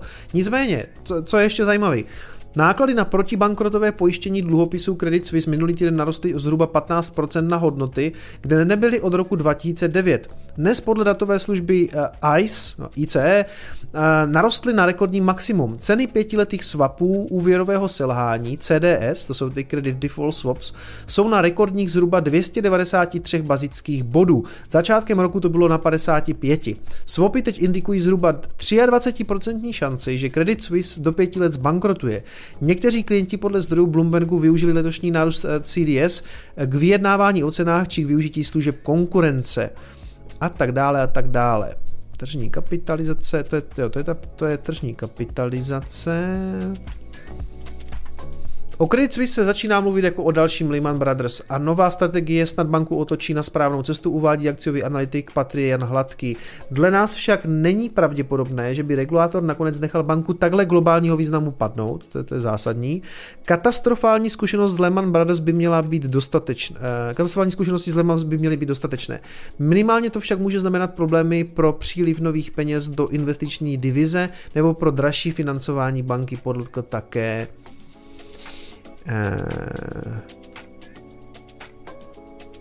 Ah non, Eh, ano, okolní zaměstnanci, že kapitálový polštář likvidity jsou více než dostatečné a žádný krach. Ulrich Kerner se v pátek pokusil uklidnit zaměstnance banky, že kapitálový polštář a likvidita jsou více než dostatečné a žádný krach nehrozí.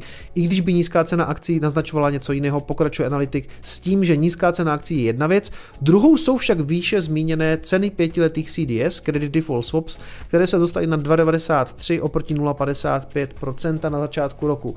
Trh tedy rozhodně vidí rostoucí riziko možných problémů, konstatuje také analytik analytik hladký. Tak já se vám pokusím vysvětlit, co jsou credit default swaps. Jo?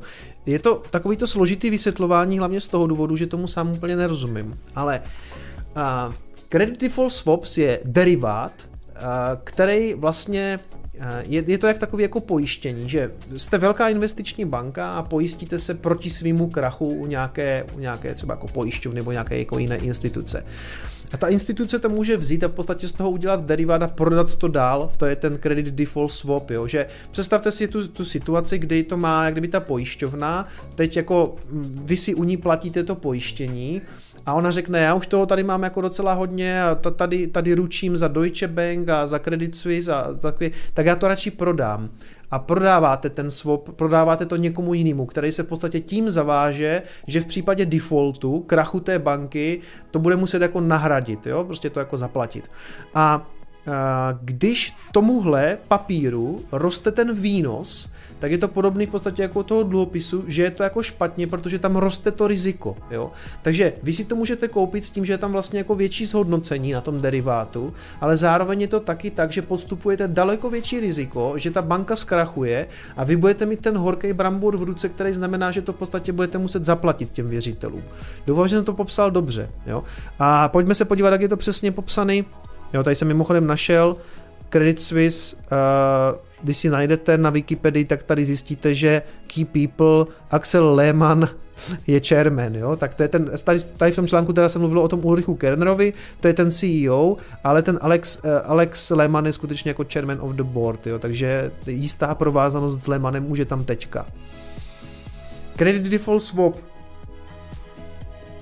Český výměna nesplaceného úvěru nebo eufemistické pojištění proti nesplacení dluhopisu je úvěrový derivát, který slouží k přenosu úvěrového rizika z jednoho subjektu na jiný. Strana, která koupila kontrakt CDS, se chce zajistit proti riziku úvěrového selhání podkladového aktiva, například dluhopisu.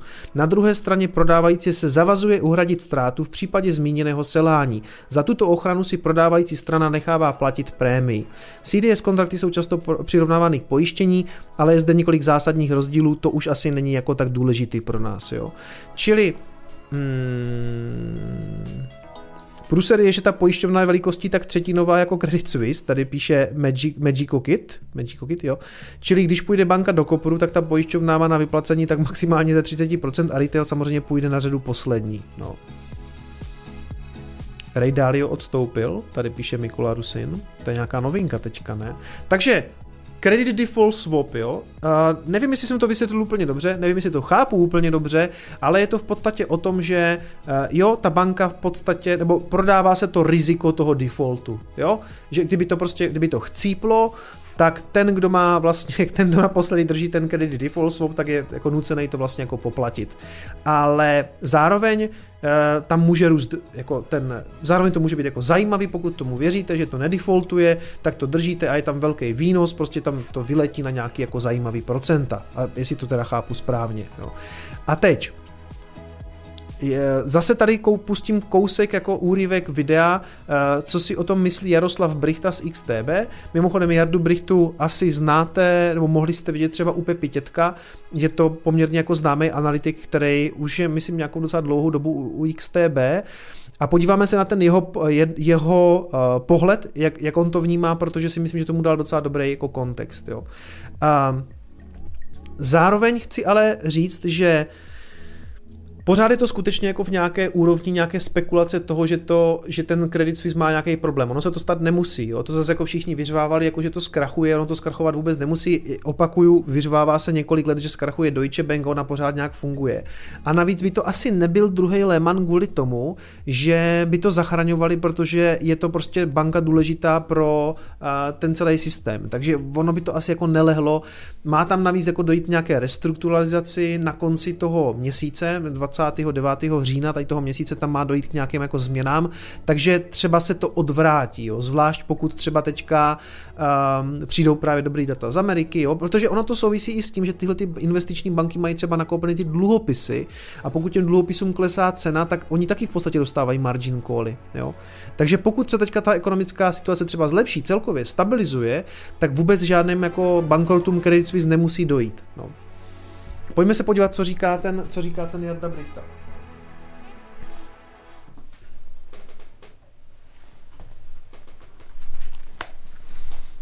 Dneska je to takový expertní výhled, co, co mu komentuje jiné experty, teda ne jiné, experty. je, to, je to velký problém, ty úrokové sazby. No, takže to je jedna věc, kterou jsem tady chtěl zmínit a potom ještě další eh, se v tom minulém týdnu jako dost řešila a to je zase uh, situace nejhorší banky snad na světě, Credit Suisse.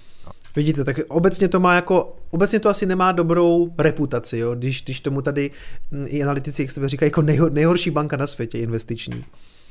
Po těch četných problémech... Je to tak, že dneska je to taky reakční video. To je jako reakční video na makroekonomický, eh, na ekro, makroekonomický videa je vlastně v celku jako challenging věc. Jo? To nedělá moc českých youtuberů, že by dělali reakce, reakce na analytiky, eh, na, na, na makro, makroekonomiku.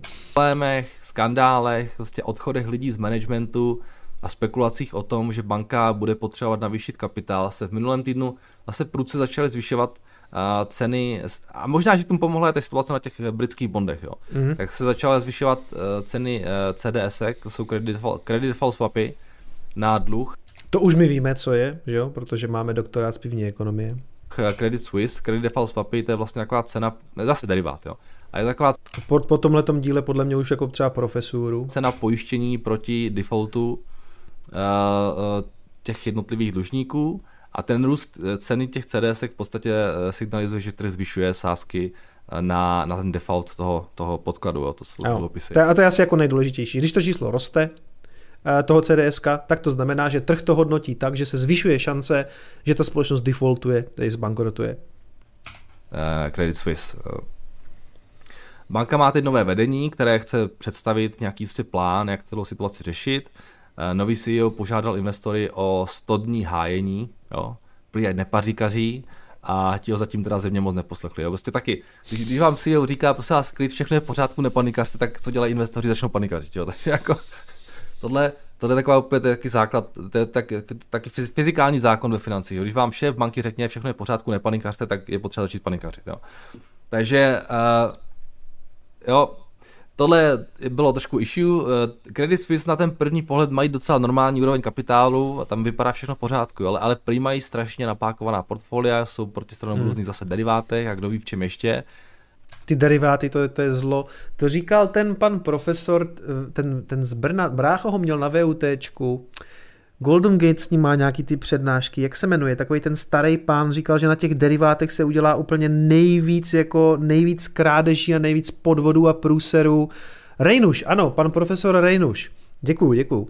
Tak uh, ten to taky říká, že to je jako zlo a, a Warren Buffett, pokud vím taky, eh, to, to jako nesnáší. Ten, ty deriváty jsou jako podivná věc. A pokud by přišel na ten trh nějaký větší crash, tak uh ty ztráty nevíte, odkud zase přijdou. Jo? To je ten problém. Vy nevíte, odkud je to zasáhne, kde všude jsou, v čem jsou to si naložení a uh, ty ztráty se eventuálně můžou do toho kapitálu velmi rychle zakousnout. Jo? Credit Suisse, když byl nějaký průšvih v poslední době, tak vždycky tam byla Credit Suisse. Jo? Vys, že jo, ten Arkegos, jak si úplně totálně vydrbali ti Goldmani a Morgan, Morgan Stanley, uh, kdy Credit Suisse Tady nevím, o čem mluví vůbec. To vůbec netuším. Obrov, že jo, ještě, oni stihli ještě předtím, než, než jako se to provalil ten skandál, tak se stihli zbavit všech těch pohledávek vůči Archegosu a najednou prostě Credit Suisse eh, zůstali jako vyset a museli platit celý ten bill. Takže to bylo nějaký snad 10 miliard nebo něco na tom, na tom nevím přesně to číslo, měli tam velkou ztrátu. A potom ano, správně. Tady píše Kingfish deriváty zbraně hromadného ničení. Tak to myslím říká pan profesor Rejnuš přímo. Tom pořád. Nebo, nebo tak to říká, nebo tak to říká, tak to říká ten uh, Buffett? Kdo to tak říká? No jeden z nich, jeden z nich. Já přisahám, že každý týden nějaký prostě problém s nima na, na Bloomberg terminálu, už jsem, už jsem to ani přestal číst, jo. Ale to bylo pořád něco s nima tady, už jako posledních pár měsíců. No a tohle... Hele, ten Bloomberg terminál, to je taky podivná věc, že to mají všichni ty analytici. To jak když přijdete jako do nějakého obchodu, kde na pokladně sedí ta paní a má tam takový to rozhraní dosovsky napsané ještě v tom kobolu a jako ono to jako nějak funguje na ty rohlíky a tak, tak mně přijde, že ti burziáni pořád používají tady tu, tady tu podivnou věc, ten Bloomberg terminál a oni jsou na to jako asi zvyklí, ono to jako funguje tak, jak má, tak jako proč, proč kazit, co se daří, že? Ale jako je to, je to taková hodně obskurní věc. To je zjevně výsledek. Oni ani nemusí být jako nějaký jako vyloženě problém, ale ten trh jim prostě nevěří. Jo, viděli, co se děje na, to, na, těch, na, těch, na těch bondech Británii, v Evropě a okamžitě bylo rovnítko mezi tím problémy na trhu z dluhopisy, jo, britské penzijní fondy a tak dále. Kdo zase určitě bude Teletext pro burzovní makléře, přesně. Problém Credit Suisse, jo. takže začal velký výprodej těch, těch akcí těch posledních týdnech. A se můžeme konec konců podívat, tam, tam byl docela solidní kolaps na těch akcích. Když se prodávají za nějaký 4, 4 franky, jo, tohle, hmm. tohle je to září ta akcie prostě permanentně uh, klesá. Já nevím už Zlatý trading view, kluci a holky. Ty vole. Ten Bloomberg je navíc pomalej, on tam něco zadá a jako čeká. Pět let asi. Asi to je katastrofa. No a hlavně je placený, no přesně. Oni se momentálně prodávají uh, snad za nějakých 20% book value, jestli se nepletu, s vámi pojďme se podívat. Uh, to je 602, ty vole. No, 23% book value, takže všechny ty, oni se prodávají za 23% hodnoty, kterou, které jsou všechny ty aktiva, které oni mají uh, na těch svých knihách, což vypadá jako krásná sleva, ale prostě ta sleva... Hmm, tady píše Ondra, že to vlastně, Ondra Novák, že to není ani webovka, ono je to aplikace pro Windows. OK. Tak jsem neviděl. To je tam, protože to je Credit Suisse. A když se taky podívám na ty já vím, a Lukáš tady píše, že na Bloombergu je vše datově je to bezkonkurenční. To asi jo, já vím, že jako většina těch, těch lidí, co se zabývají nějak profesionálně burzou, to, to používají jednoznačně. Já, já se tomu jenom směju z toho důvodu, že to vypadá jak, pokladně, jak pokladna v Tesku. No. Eh, na, ty, jejich, na ty ceny těch CDSek, uh, ty credit default swapy, tak ty opravdu v těch, eh, no tohle je ten minulý týden nebo těch posledních hmm. několik sáncí, tak... Takže to jsou ty CDS, přátelé, jo? Ty takhle vyletěli za těch posledních pár dnů, takže jako jistá nervozita jde cítit. Ty strašně vyletěli nahoru. Momentálně se ten, se ta pravděpodobnost defaultu během jednoho roku pohybuje na nějakých 2,6%. Jo. To se může zdát, že to není moc, ale ono to je hodně, jo. obzvlášť pro banku. Když si vezmete, Credit, eh, Credit Suisse má nějaký 262 bazických bodů, když se pojáví na nějakou normální americkou banku, třeba nevím, uh, Citinu, hmm. Uh, tak ti jsou na 18 bazických. Takže Citibank má 0,18 a, a Credit Suisse má 2,6, jo, takže 18 bazických bodů proti 260 bodům, to je jako docela, docela rozdíl. V bodech. No. Když se podíváme, nevím, JP Morgan, ty budou ještě míň. Jo. Citina má 18, JP Morgan mají nějakých dokonce 4, no, a 4. má 260. JP Morgan má čtyři bazické body a Credit Suisse má 260. No, takže cítíme, že to riziko třeba pádu Credit Suisse oproti třeba JP Morgan je značně vyšší. Pojďme se na nějakou evropskou banku. Druhá, největší, nej, druhá, nejproblém, druhá nejproblémovější banka. Tady píše Martin. Tak pokladna v Tesku možná, ale tam nepotřebuješ lepší vizuální úroveň, tam jde o data přeci. Jasně, tady taky, já to chápu, ale je to, je to stejný, nebo pro mě je to podobná situace, jak když mi poprvé ukázali ve FIO bance toho FIO e-brokera. Prostě je to hnusný a vypadá to ty vole jak 30 let starý, jo. A já to, já chápu, že jde o data a já dokonce věřím tomu, že ti borci jsou na to takhle zvyklí, že to pro ně jako funguje. Já prostě jenom vzhledem k tomu, že jsem tak trochu jako někdy i jako grafický designer, tak tohle to prostě ale jo, já věřím tomu, že to vlastně jako, že, že to vlastně jako funguje tak, jak má, akorát prostě kobol. Vypadá tak v kobolu. V Evropě je Deutsche Bank, to schválně. Deutsche. A... Že FIO banka. Ti mají 76, jo. Deutsche Bank 76 a připomínám Credit Suisse 260, jo. Uh, no, jako on ten, tady, tady někdo píše, že to je taky 30 let starý, tak možná se, možná se FIO e-broker inspiroval Bloomberg terminále. Credit Suisse má 260, jo, takže 250 nebo. Jo, takže prostě uh, jsou první na ráně a samozřejmě ten trh se bojí toho, že pokud se bude dál dít nějaký, jo, ne tyhle ty věci, co se děje v tom minulém týdnu, že se najednou dozvíme, že Credit Suisse má problém. Jo. Uh, jako blesk systém nebude. Takže není to ani o tom, že by byli nějak jako už teď ohrožení toho, že, že by tam něco už teď jako smrdělo, ale smrdí tam to, že prostě je to Credit Suisse. Jo. Takže uh, prostě takové situace momentálně. Um, a opravdu v tom minulém týdnu, jo, a co se teď, co se teď začíná vynořovat takhle, uh, tak uh, v důsledku právě těch vyšších výnosů a tak dále, tak je, je velice zajímavé. A uvidíme, s čím přijde tenhle ten týden. Jo.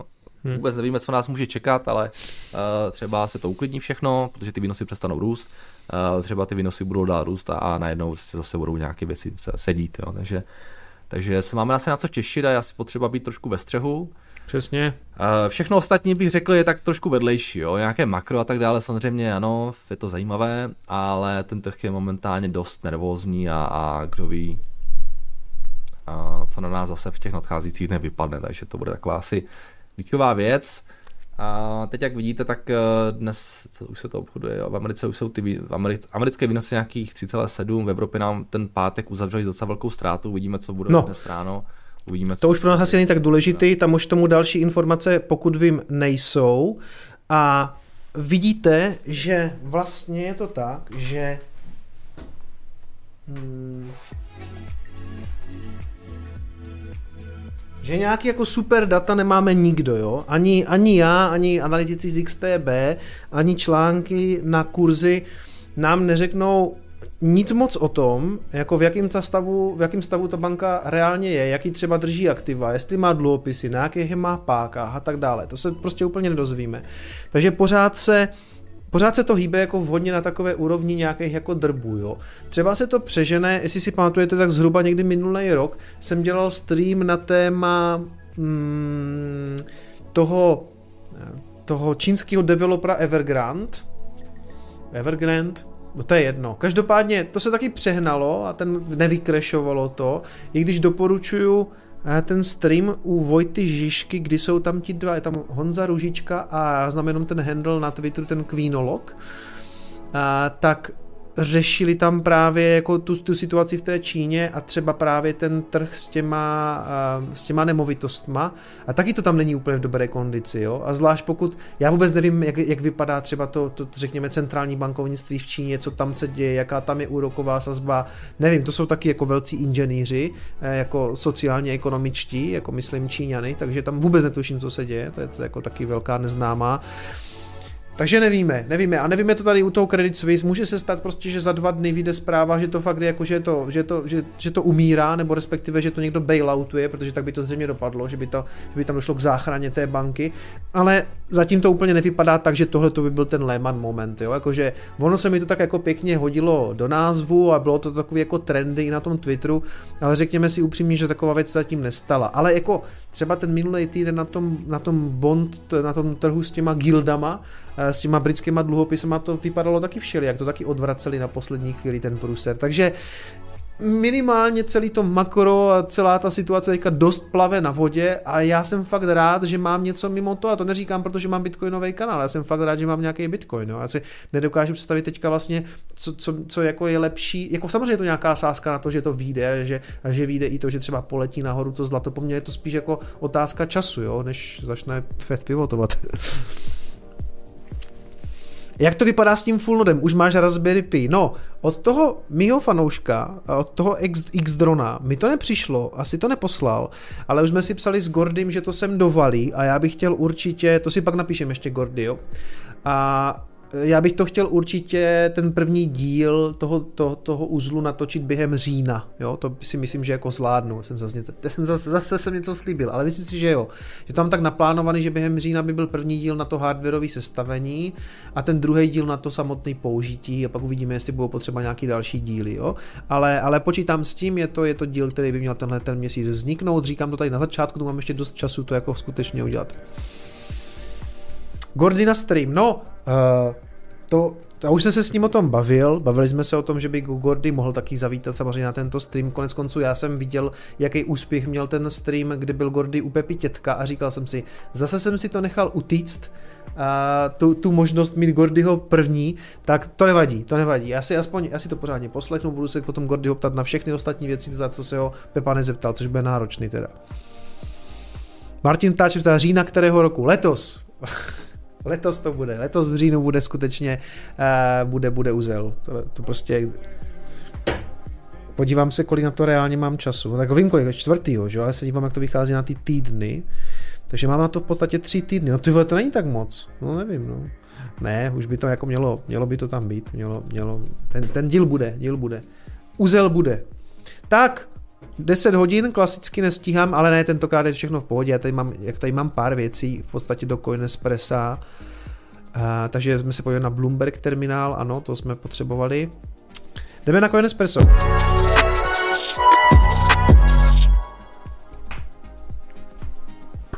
Martin Amer se ještě tady ptá, kdy je ten stream pro Patreon, stihl jsem se zapojit. Hele, stihl asi, protože stream ještě nebyl. A vypadá to, že, bych, že to taky proběhne, všechno, si to všechno na, na ten říjen, ale dávám o tom jako brzo vědět. Bude to zřejmě buď příští týden, nebo ten týden potom.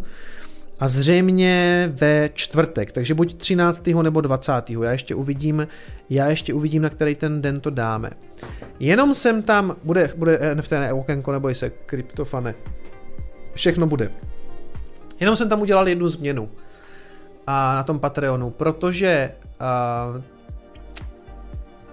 tam není úplně dobře odstupňovaný, jaký ty výhody kdo má a vlastně se mi jako nelíbilo, nebo jsem si řekl, že v tom základu toho fanouška ty streamy prostě jako nebudou v té ceně za ten dolar, jo, protože je tam malý rozestup mezi tím, že někdo už potom platí prostě těch 50 korun na toho patrona a pak jsou tam ty další tyry, které jsou vyšší a vlastně všichni mají tu výhodu, jakože můžou sledovat ten stream. Já jsem vlastně chtěl u toho fanouška, aby to byla skutečně taková podpora pro dobrý jako pocit, jo? takže tam nebude ten přístup na ten stream. Já se omlouvám, jenom myslím si, že to jako nebylo dobře rozvržený. Teď jsem si dělal sám pro sebe takovou revizi a potřebuju to jako kdyby víc odstupňovat. Jo? Dokonce jsem přemýšlel, v podstatě tu, tu, tu výhodu, co ten fanoušek za ten jeden dolar získává, je to, že může do té patronské místnosti na, na Discordu. To je jak kdyby za ten dolar ta, ta, ta jedna feature, co získá a pak to potřebuji odstupňovat dál, aby to jak kdyby rostlo. To znamená, ten patron a potom ten, ten, ten vyšší týr za 50 korun už může už vlastně vidí na ten stream, má ten, má ten Discord, je uvedený v titulkách a potom ty další týry v podstatě rostou s tím, že ještě mají speciální merch, jo. Takže tak.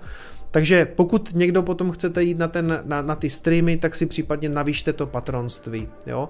Já ještě to chci udělat takový jako atraktivnější, protože možná kvůli tomu uděláme takovou pozvánku na ten, na ten patronský stream, protože uh, bych tam chtěl možná trošku víc odhalit právě to, co mě vždycky zajímá, samozřejmě, když ti tvůrci odhalí trošku jako čím kolik vydělávají, jo, a já těm svým patronům úplně jako nepřináším tolik těch výhod, protože jsem, protože jsem, na to, já možná to tam natočím to video, jo, jakože, jako takovou pozvánku, protože já nechci schovávat žádný obsah za paywall, ale, nebo myslím jako spojený s kryptoměnama a bitcoinem, protože to je taková jako osvěta, co já chci dělat, jo. Ale zároveň bych chtěl přinést jako nějaký exkluzivní obsah právě jenom pro ty Patreony a to by právě mohlo být jako zákulisí, jako fungování toho kanálu, včetně třeba nějaké té finanční stránky, aspoň částečně.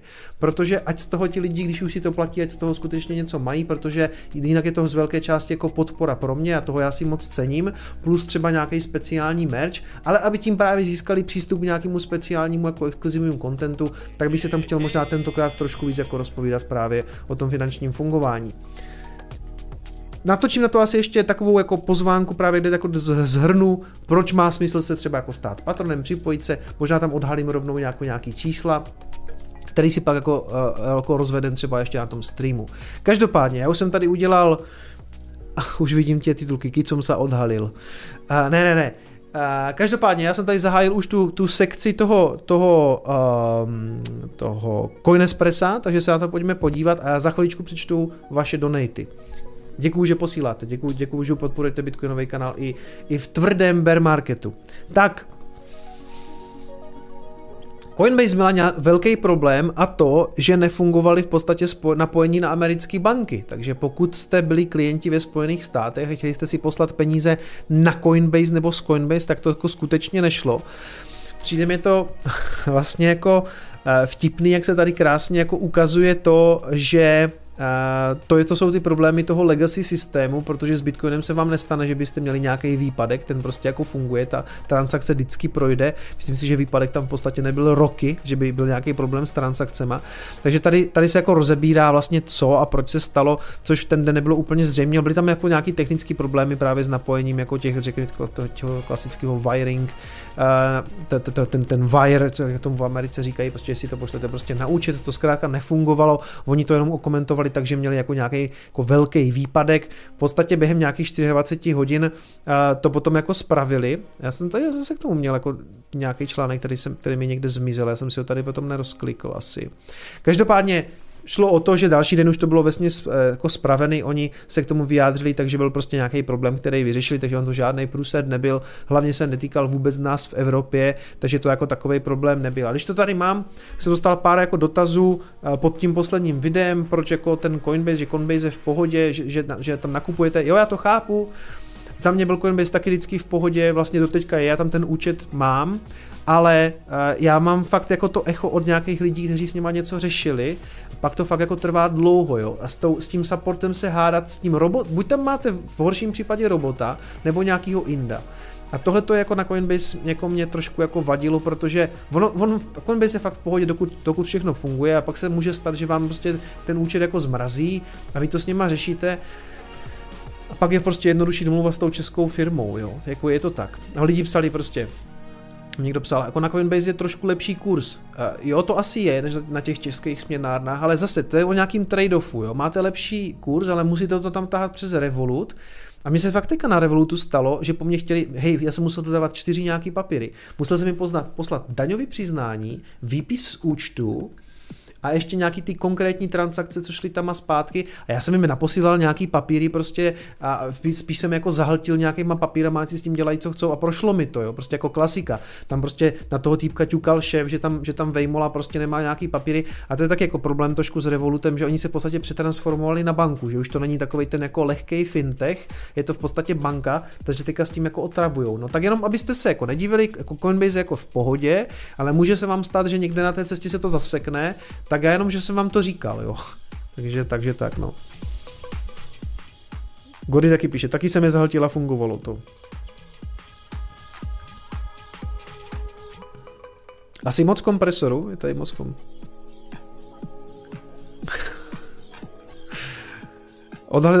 odhalíš tam, že si preobjednal rytmusové NFT. Uh, no, to vám odhalím za chvilku. Naštěstí tím, tím teda jako nic společného nemám, ale... No, každopádně druhá věc.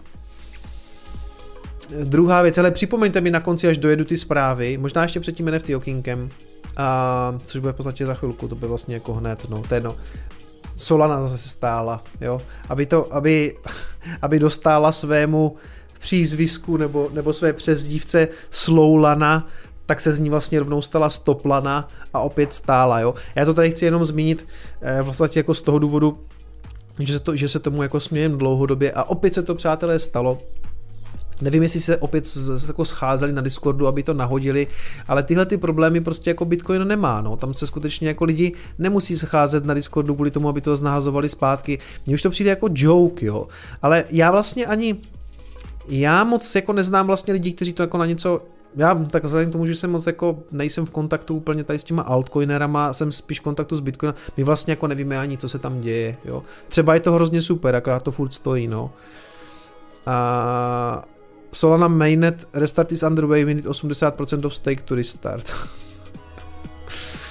Takže opět, opět Solana stála. To je v podstatě, vlastně jsem měl tady dneska zprávy jenom, a jsem tady totiž měl ještě něco a jak jsem restartoval ten Firefox, ono mi se mi nahrála nějaká stará session, to tak vypadá. No to nevadí, to nevadí, protože samozřejmě co je absolutně nejdůležitější, nebo co tady chci říct je tady ta kauzička, že Kim Kardashian musí zaplatit milion a čtvrt jako pokutu za to, že šilovala Ethereum. A Ethereum Max teda mimochodem, jo, to bylo nějaký shitcoin, nějaký, nějaký fork, nebo to je dokonce, já myslím, že to byl dokonce RC20 token, který se jmenoval Ethereum Max, který běžel na Ethereum, jo, a ona samozřejmě měla nějaký placený endorship na na Instagramu, a ona tam samozřejmě ani nic nepíše, on má taky ty ghostwritery, bych řekl, jo, že možná sama tam něco někdy dá, ale řekl bych, že má tým lidí, kteří prostě část toho účtu nebo část toho obsahu spravujou, tam se prostě objevila, hej lidi, já si to pamatuju, jsem to, já jsem o tom tady i mluvil v nějakým Coinespressu, možná by to šlo najít, když napíšete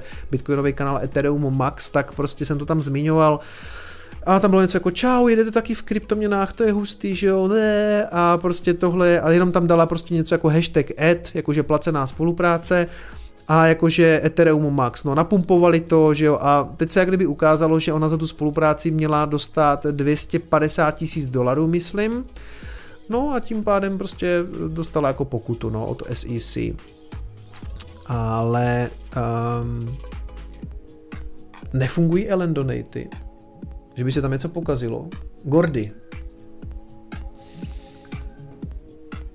Hele, uzel funguje. To by mělo být v pohodě.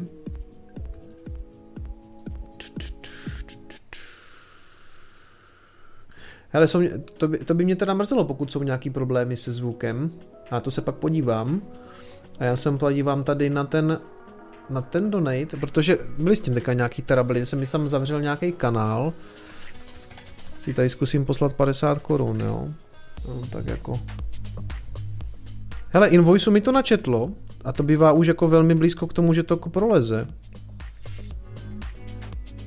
Projde to, ale dlouho to trvá. Možná u těch větších částek, možná tam nemám, ale já tam mám dost kapacity.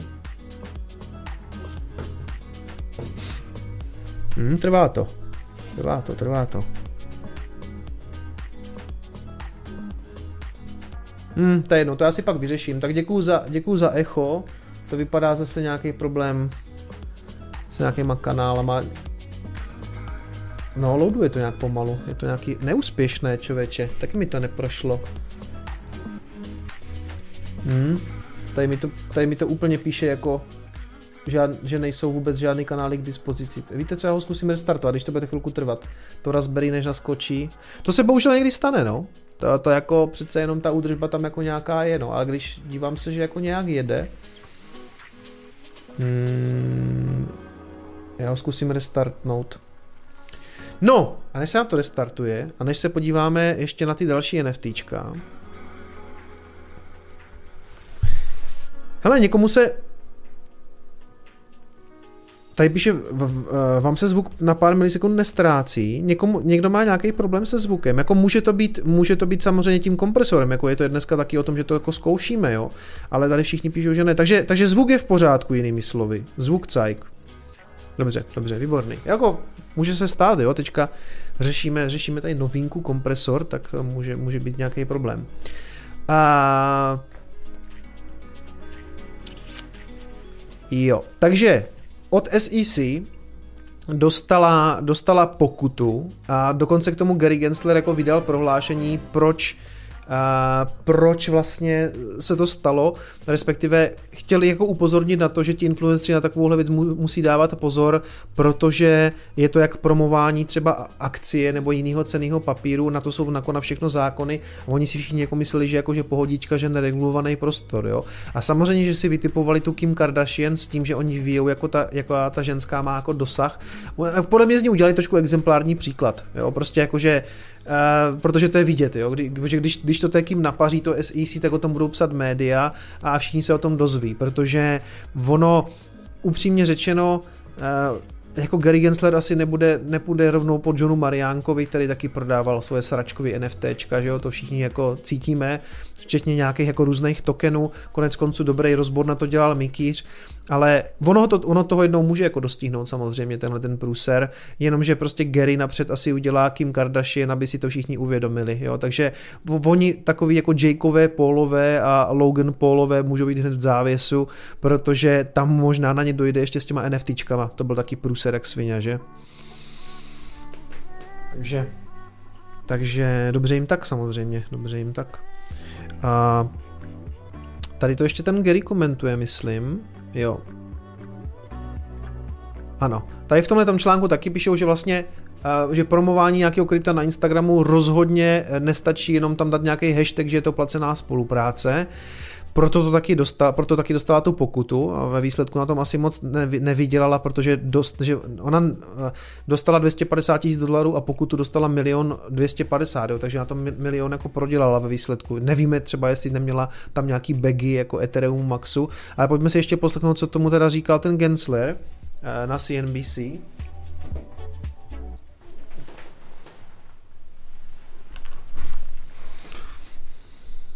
Hmm.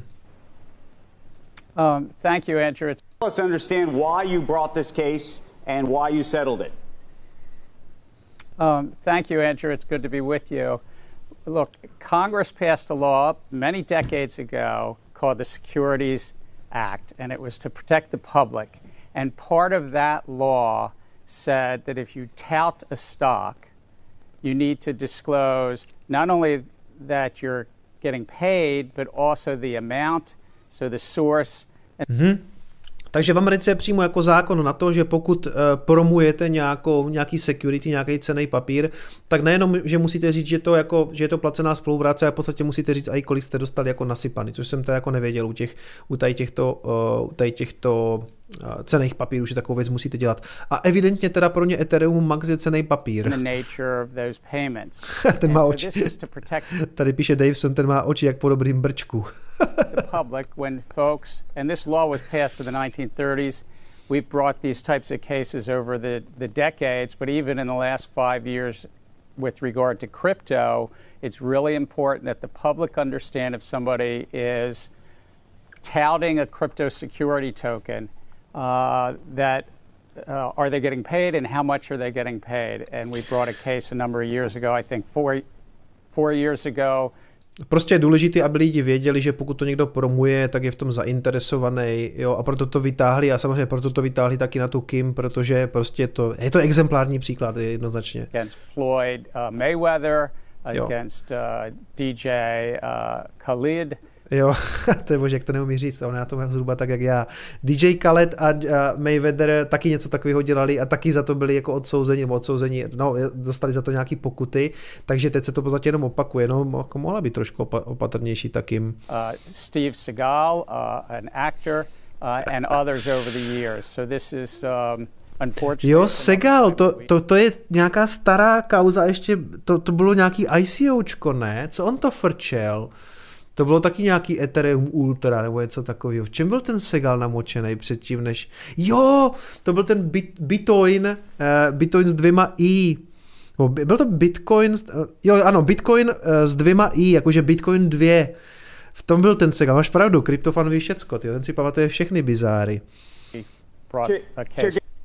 Jo, jasně. Asi jako zřejmý, prostě, jo, prostě jednozna, jednoznačná věc, proč se to stalo. No a poslední věc, ano, už jste tady naznačovali, já jsem si toho taky všiml, konec konců jsem o tom tweetoval na Twitteru. Sledujte mě na Twitteru, někdy je to sranda docela. A pustím tady opět muziku. Ať to máme, ať to máme s nějakým takým jako, ať to máme s nějakým rytmusem, že jo? A, jo, proč to tak šíluju, ten, ten Twitter? Dneska zrovna. Já tam chybí už jako velmi málo a budu mít 30 tisíc odběratelů na Twitteru, což na československém Twitteru si myslím, že je docela dost. No. Tak uh, jestli nemáte Twitter, si ho založte, pokud byste sledovat. Schválně, schválně, jo? Jak jsou na tom? Mm.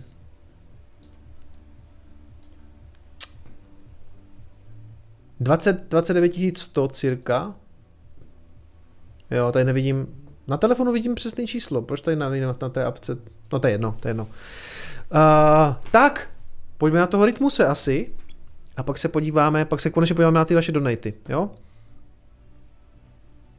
Eh, Twitter account, please, handle je bitcoinový kanal, myslím. Bitcoinový kanal.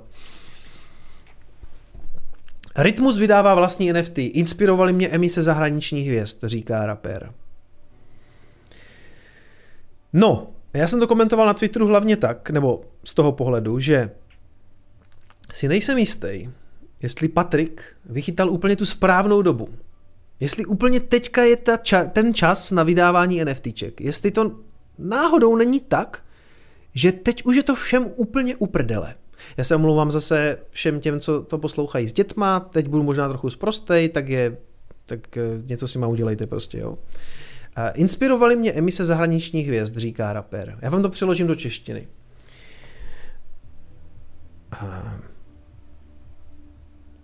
Byl jsem fakt nasranej, když jsem viděl tu obrovskou hordu idiotů, kteří si fakt kupují kdejaký dementní obrázek od mých kolegů, kteří jim to rvali do chřtánu a ti blbci to všichni kupovali. A já, blbec, jsem ještě v té době žádný NFTčka neměl. A řekl jsem si, ty vole, kolik by se na tom dalo vyvařit peněz. A od té doby jsem usilovně přemýšlel ve svém Maybachu, jestli neudělám taky NFTčka, abych z těch lidí vytáhl nějaký prachy.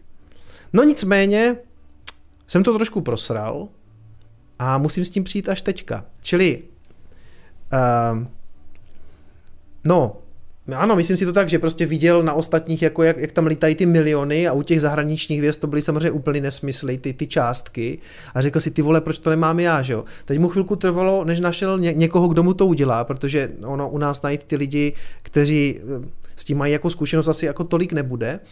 No a než je našel, tak to byl bear market. Takže teď se bude pokoušet to, hele, on si to asi jako někdo koupí. A ve výsledku, jako kdo jsem já, abych říkal, že je to špatně, jo. Já si akorát myslím, že to prostě v tuhle chvíli za prvé nikoho nezajímá. A za druhé, když si to koupíte, tak jako...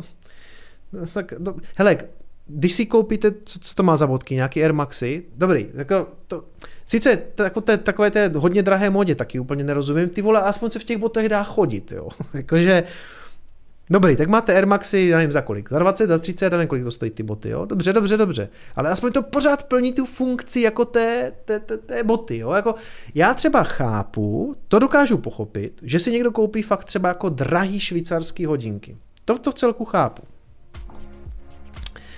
A, protože tam je nějaká historie té značky, jako je to fakt jako pěkný, je to z ušlechtilých materiálů, je to dobře udělaný. A teď se můžeme bavit, jako jestli hodinky za čtvrt milionu, jestli to jako OK nebo ne, ale jako tam to jako dokážu pochopit, ještě u té fyzické věci navíc, jo ale jako ten JPEG, který pak máte jako uložený na Ledgeru nebo na Trezoru nebo nějaké softwarové peníze, jako co jako, jako budete ten obrázek ukazovat nějaké holce na rande, jako prostě hele, mám rytmusovo NFTčko, jako já si do toho telefonu nakonec můžu ten JPEG teda nahrát taky, že jo, no. A to se tady samozřejmě opakuju, ale mně jako přijde, Fakt mi to přijde vtipný, že přichází jako úplně s křížkem po funuse. To prostě, Patriku, to už nikoho nezajímá. Jakože můžeš to zkusit, ale prostě to už teďka, kdo si to koupí, ty vole? Jako kdo? Nebo...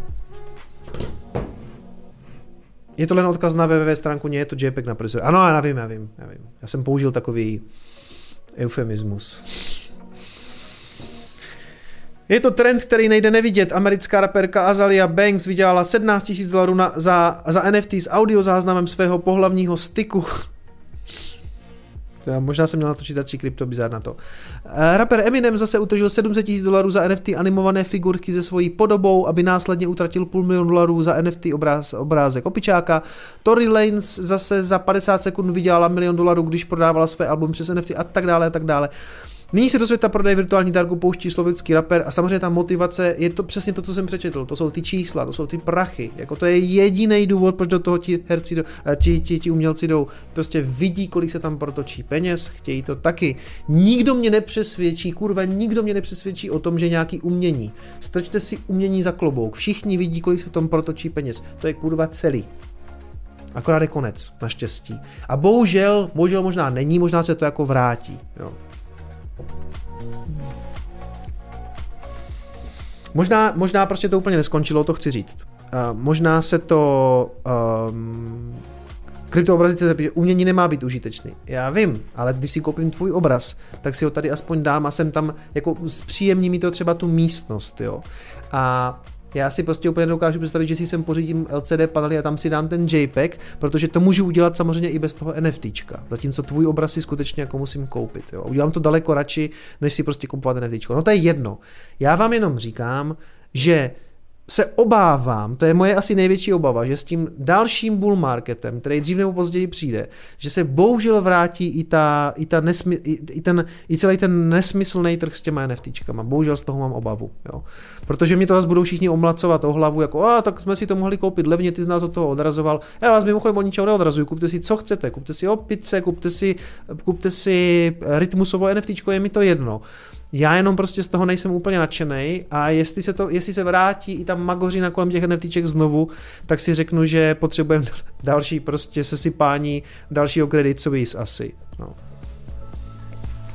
Hmm. no, uvidíme, uvidíme.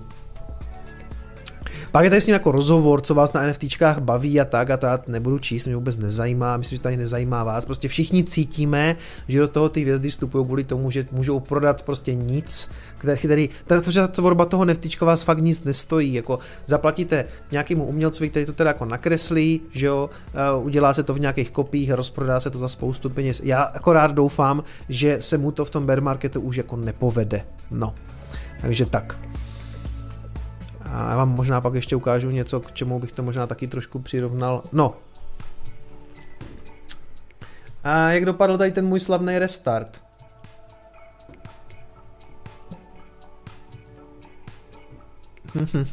Funguje to nebo ne? Vidíte, zase problémy s uzlem. Doufám, že ten, co budeme stavět, bude v pohodě.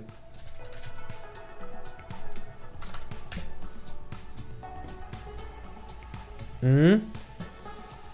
tak teď je to ještě horší, než to bylo. Ne, už to prošlo tady. A teď, teď teda, moment, to tady vlastně uvidíme na tom RTLku.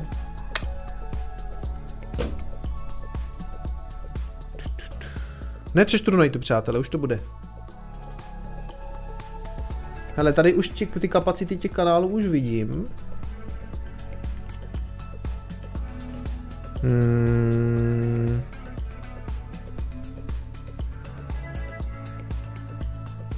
A už to prošlo?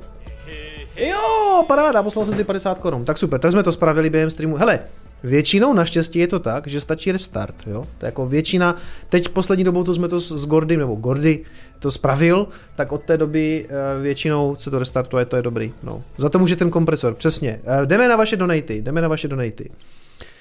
Uh,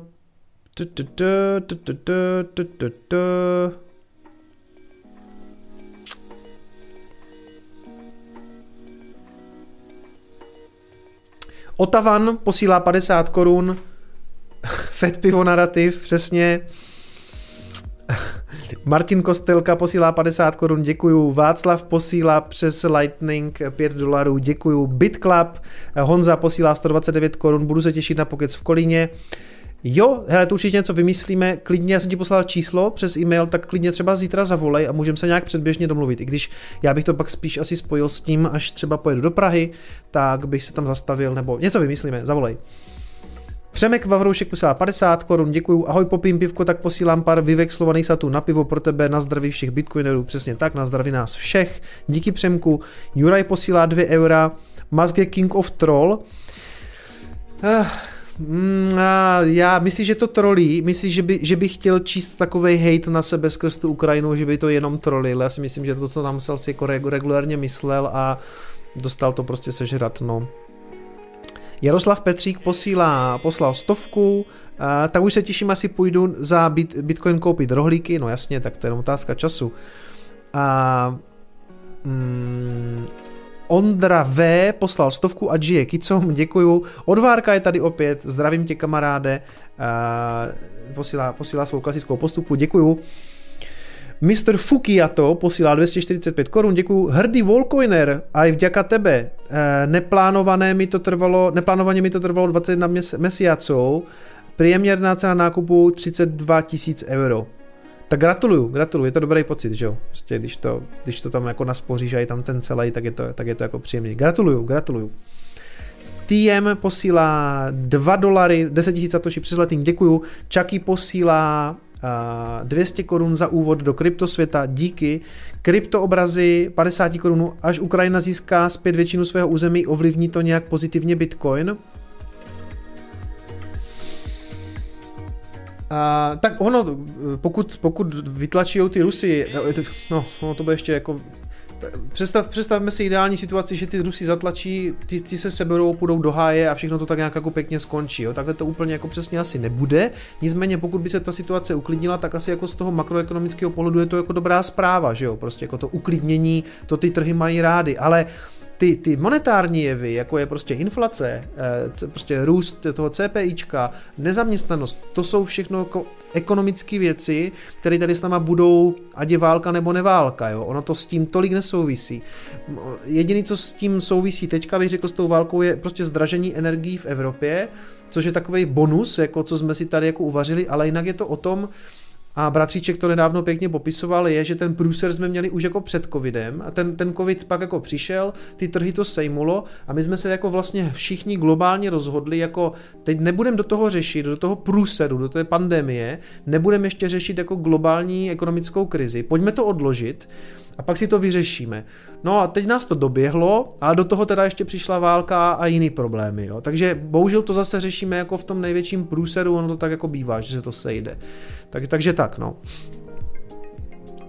Navíc Kuba Hry, co tady píše, nesouvisí to s tím nijak, ve Švajcarsku je inflace 3%, protože to jsem tady říkal, oni mají ty technokraty, jedou to přesně podle učebnice, takže jako nějaký efekt to mít může, ale taky souhlasím s tím, že je to daleko víc prostě ten jako ekonomicko-monetární jev a souvisí s tím prostě inflace, souvisí s tím, kdy Fed bude, víte co, v jisté fázi oni budou muset zase, zase otočit, zase roztočit rotačky, to se teda trošku opakuje, už zase dneska po 150.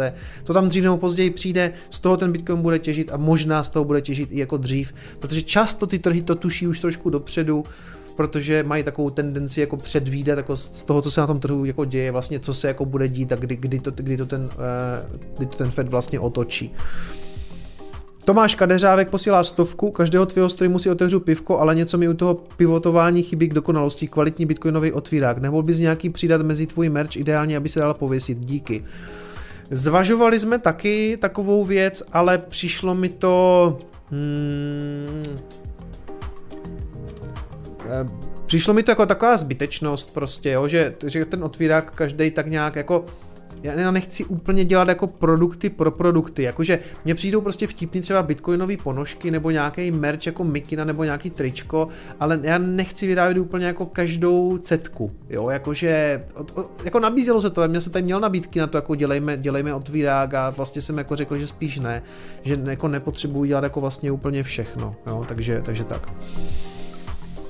Takže spíš ne, spíš, spíš říkám, že ne. Možná se to změní, možná, možná, možná kdyby byl fakt pěkný ve smyslu, že by to bylo třeba přímo jako logo Bitcoinu, a udělaný vlastně jako Bčko, že jo, udělaný jako, jako otvírák, tak by to vlastně jako asi bylo zajímavý, ale, ale, um, ale jinak asi ne. Ale ten nápad s tím Bčkem není tak špatný, člověče, to by byl pěkný otvírák, no.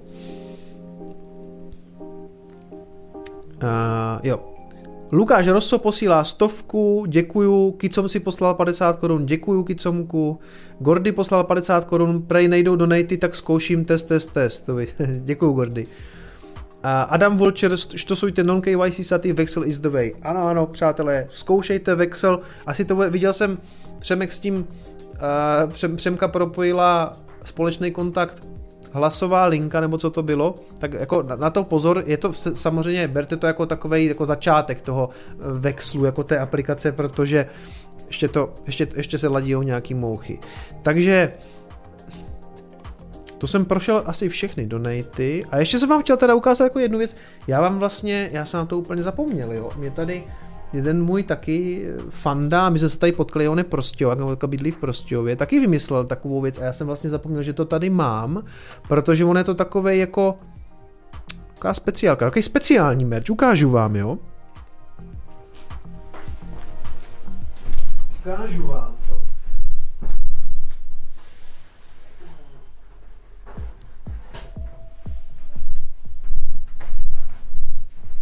Tada! Ale hrajeme si s takovým jako konceptem, jestli to jako dělat, protože to bude patrně dost, no to bude drahý, jo. To je, to je přátelé mech. To je mech. Je to, je to vlastně jako živej mech, který je pak zafixovaný takovým fixátorem, je to pak jako zastříkaný. A není, to není rohoška, pozor, to není rohoška, to je, to je jako na zeď, jo, jakože je to ozdoba. A zvlášť to má rádo, protože on ten mech pořád nějak jako žije, já tomu přesně nerozumím, jo, je to nějak jako zafixovaný, ale má to rádo třeba jako koupelnu, nebo jako případně záchod někde, kde se tak jako sem tam jako nějaká vlhkost, tak ho přišlo mi to pěkný, jo. A je to, je to, je to prostě, je to čistě jako ozdoba, je to jako dekorativní věc, můžete si to doma pověsit. Já prostě nevím, jako, jestli to má smysl zavěsit, jestli to dát do e-shopu, protože to se taky nedá moc vyrábět na sklad, jo, protože jednak to bude drahý a bylo by to spíš na objednávku. Takže uh, Hele, napište mi třeba potom do komentářů, nebo jakože pod tohleto video, jestli byste třeba o to měli zájem, nebo jestli to jako nabízet, protože vím, že je to taková speciálka a dělali by se určitě jako spíš na objednávku třeba za jako třeba za tři týdny, jo? A rovnou podotýkám, že by to bylo jako patrně asi dost drahý, jakože někde mezi 6 až 8 tisícema asi, jo. Tak jako je to kvůli tomu, je to kvůli tomu mechu, no. Prostě jednak se to jako řeže do dřeva a pak se tam dává ten mech.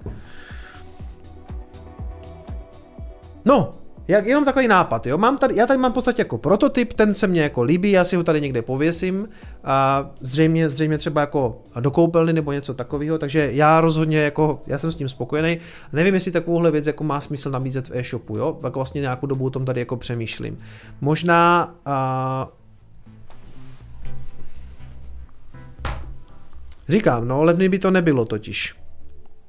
Levný by to nebylo. Já se podívám, my jsme si o tom psali.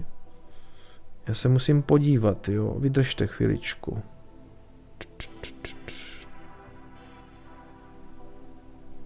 Hmm.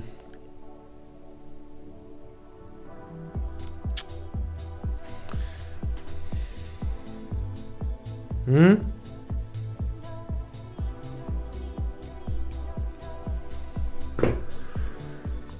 No, bylo by to tak 6000 bez DPH.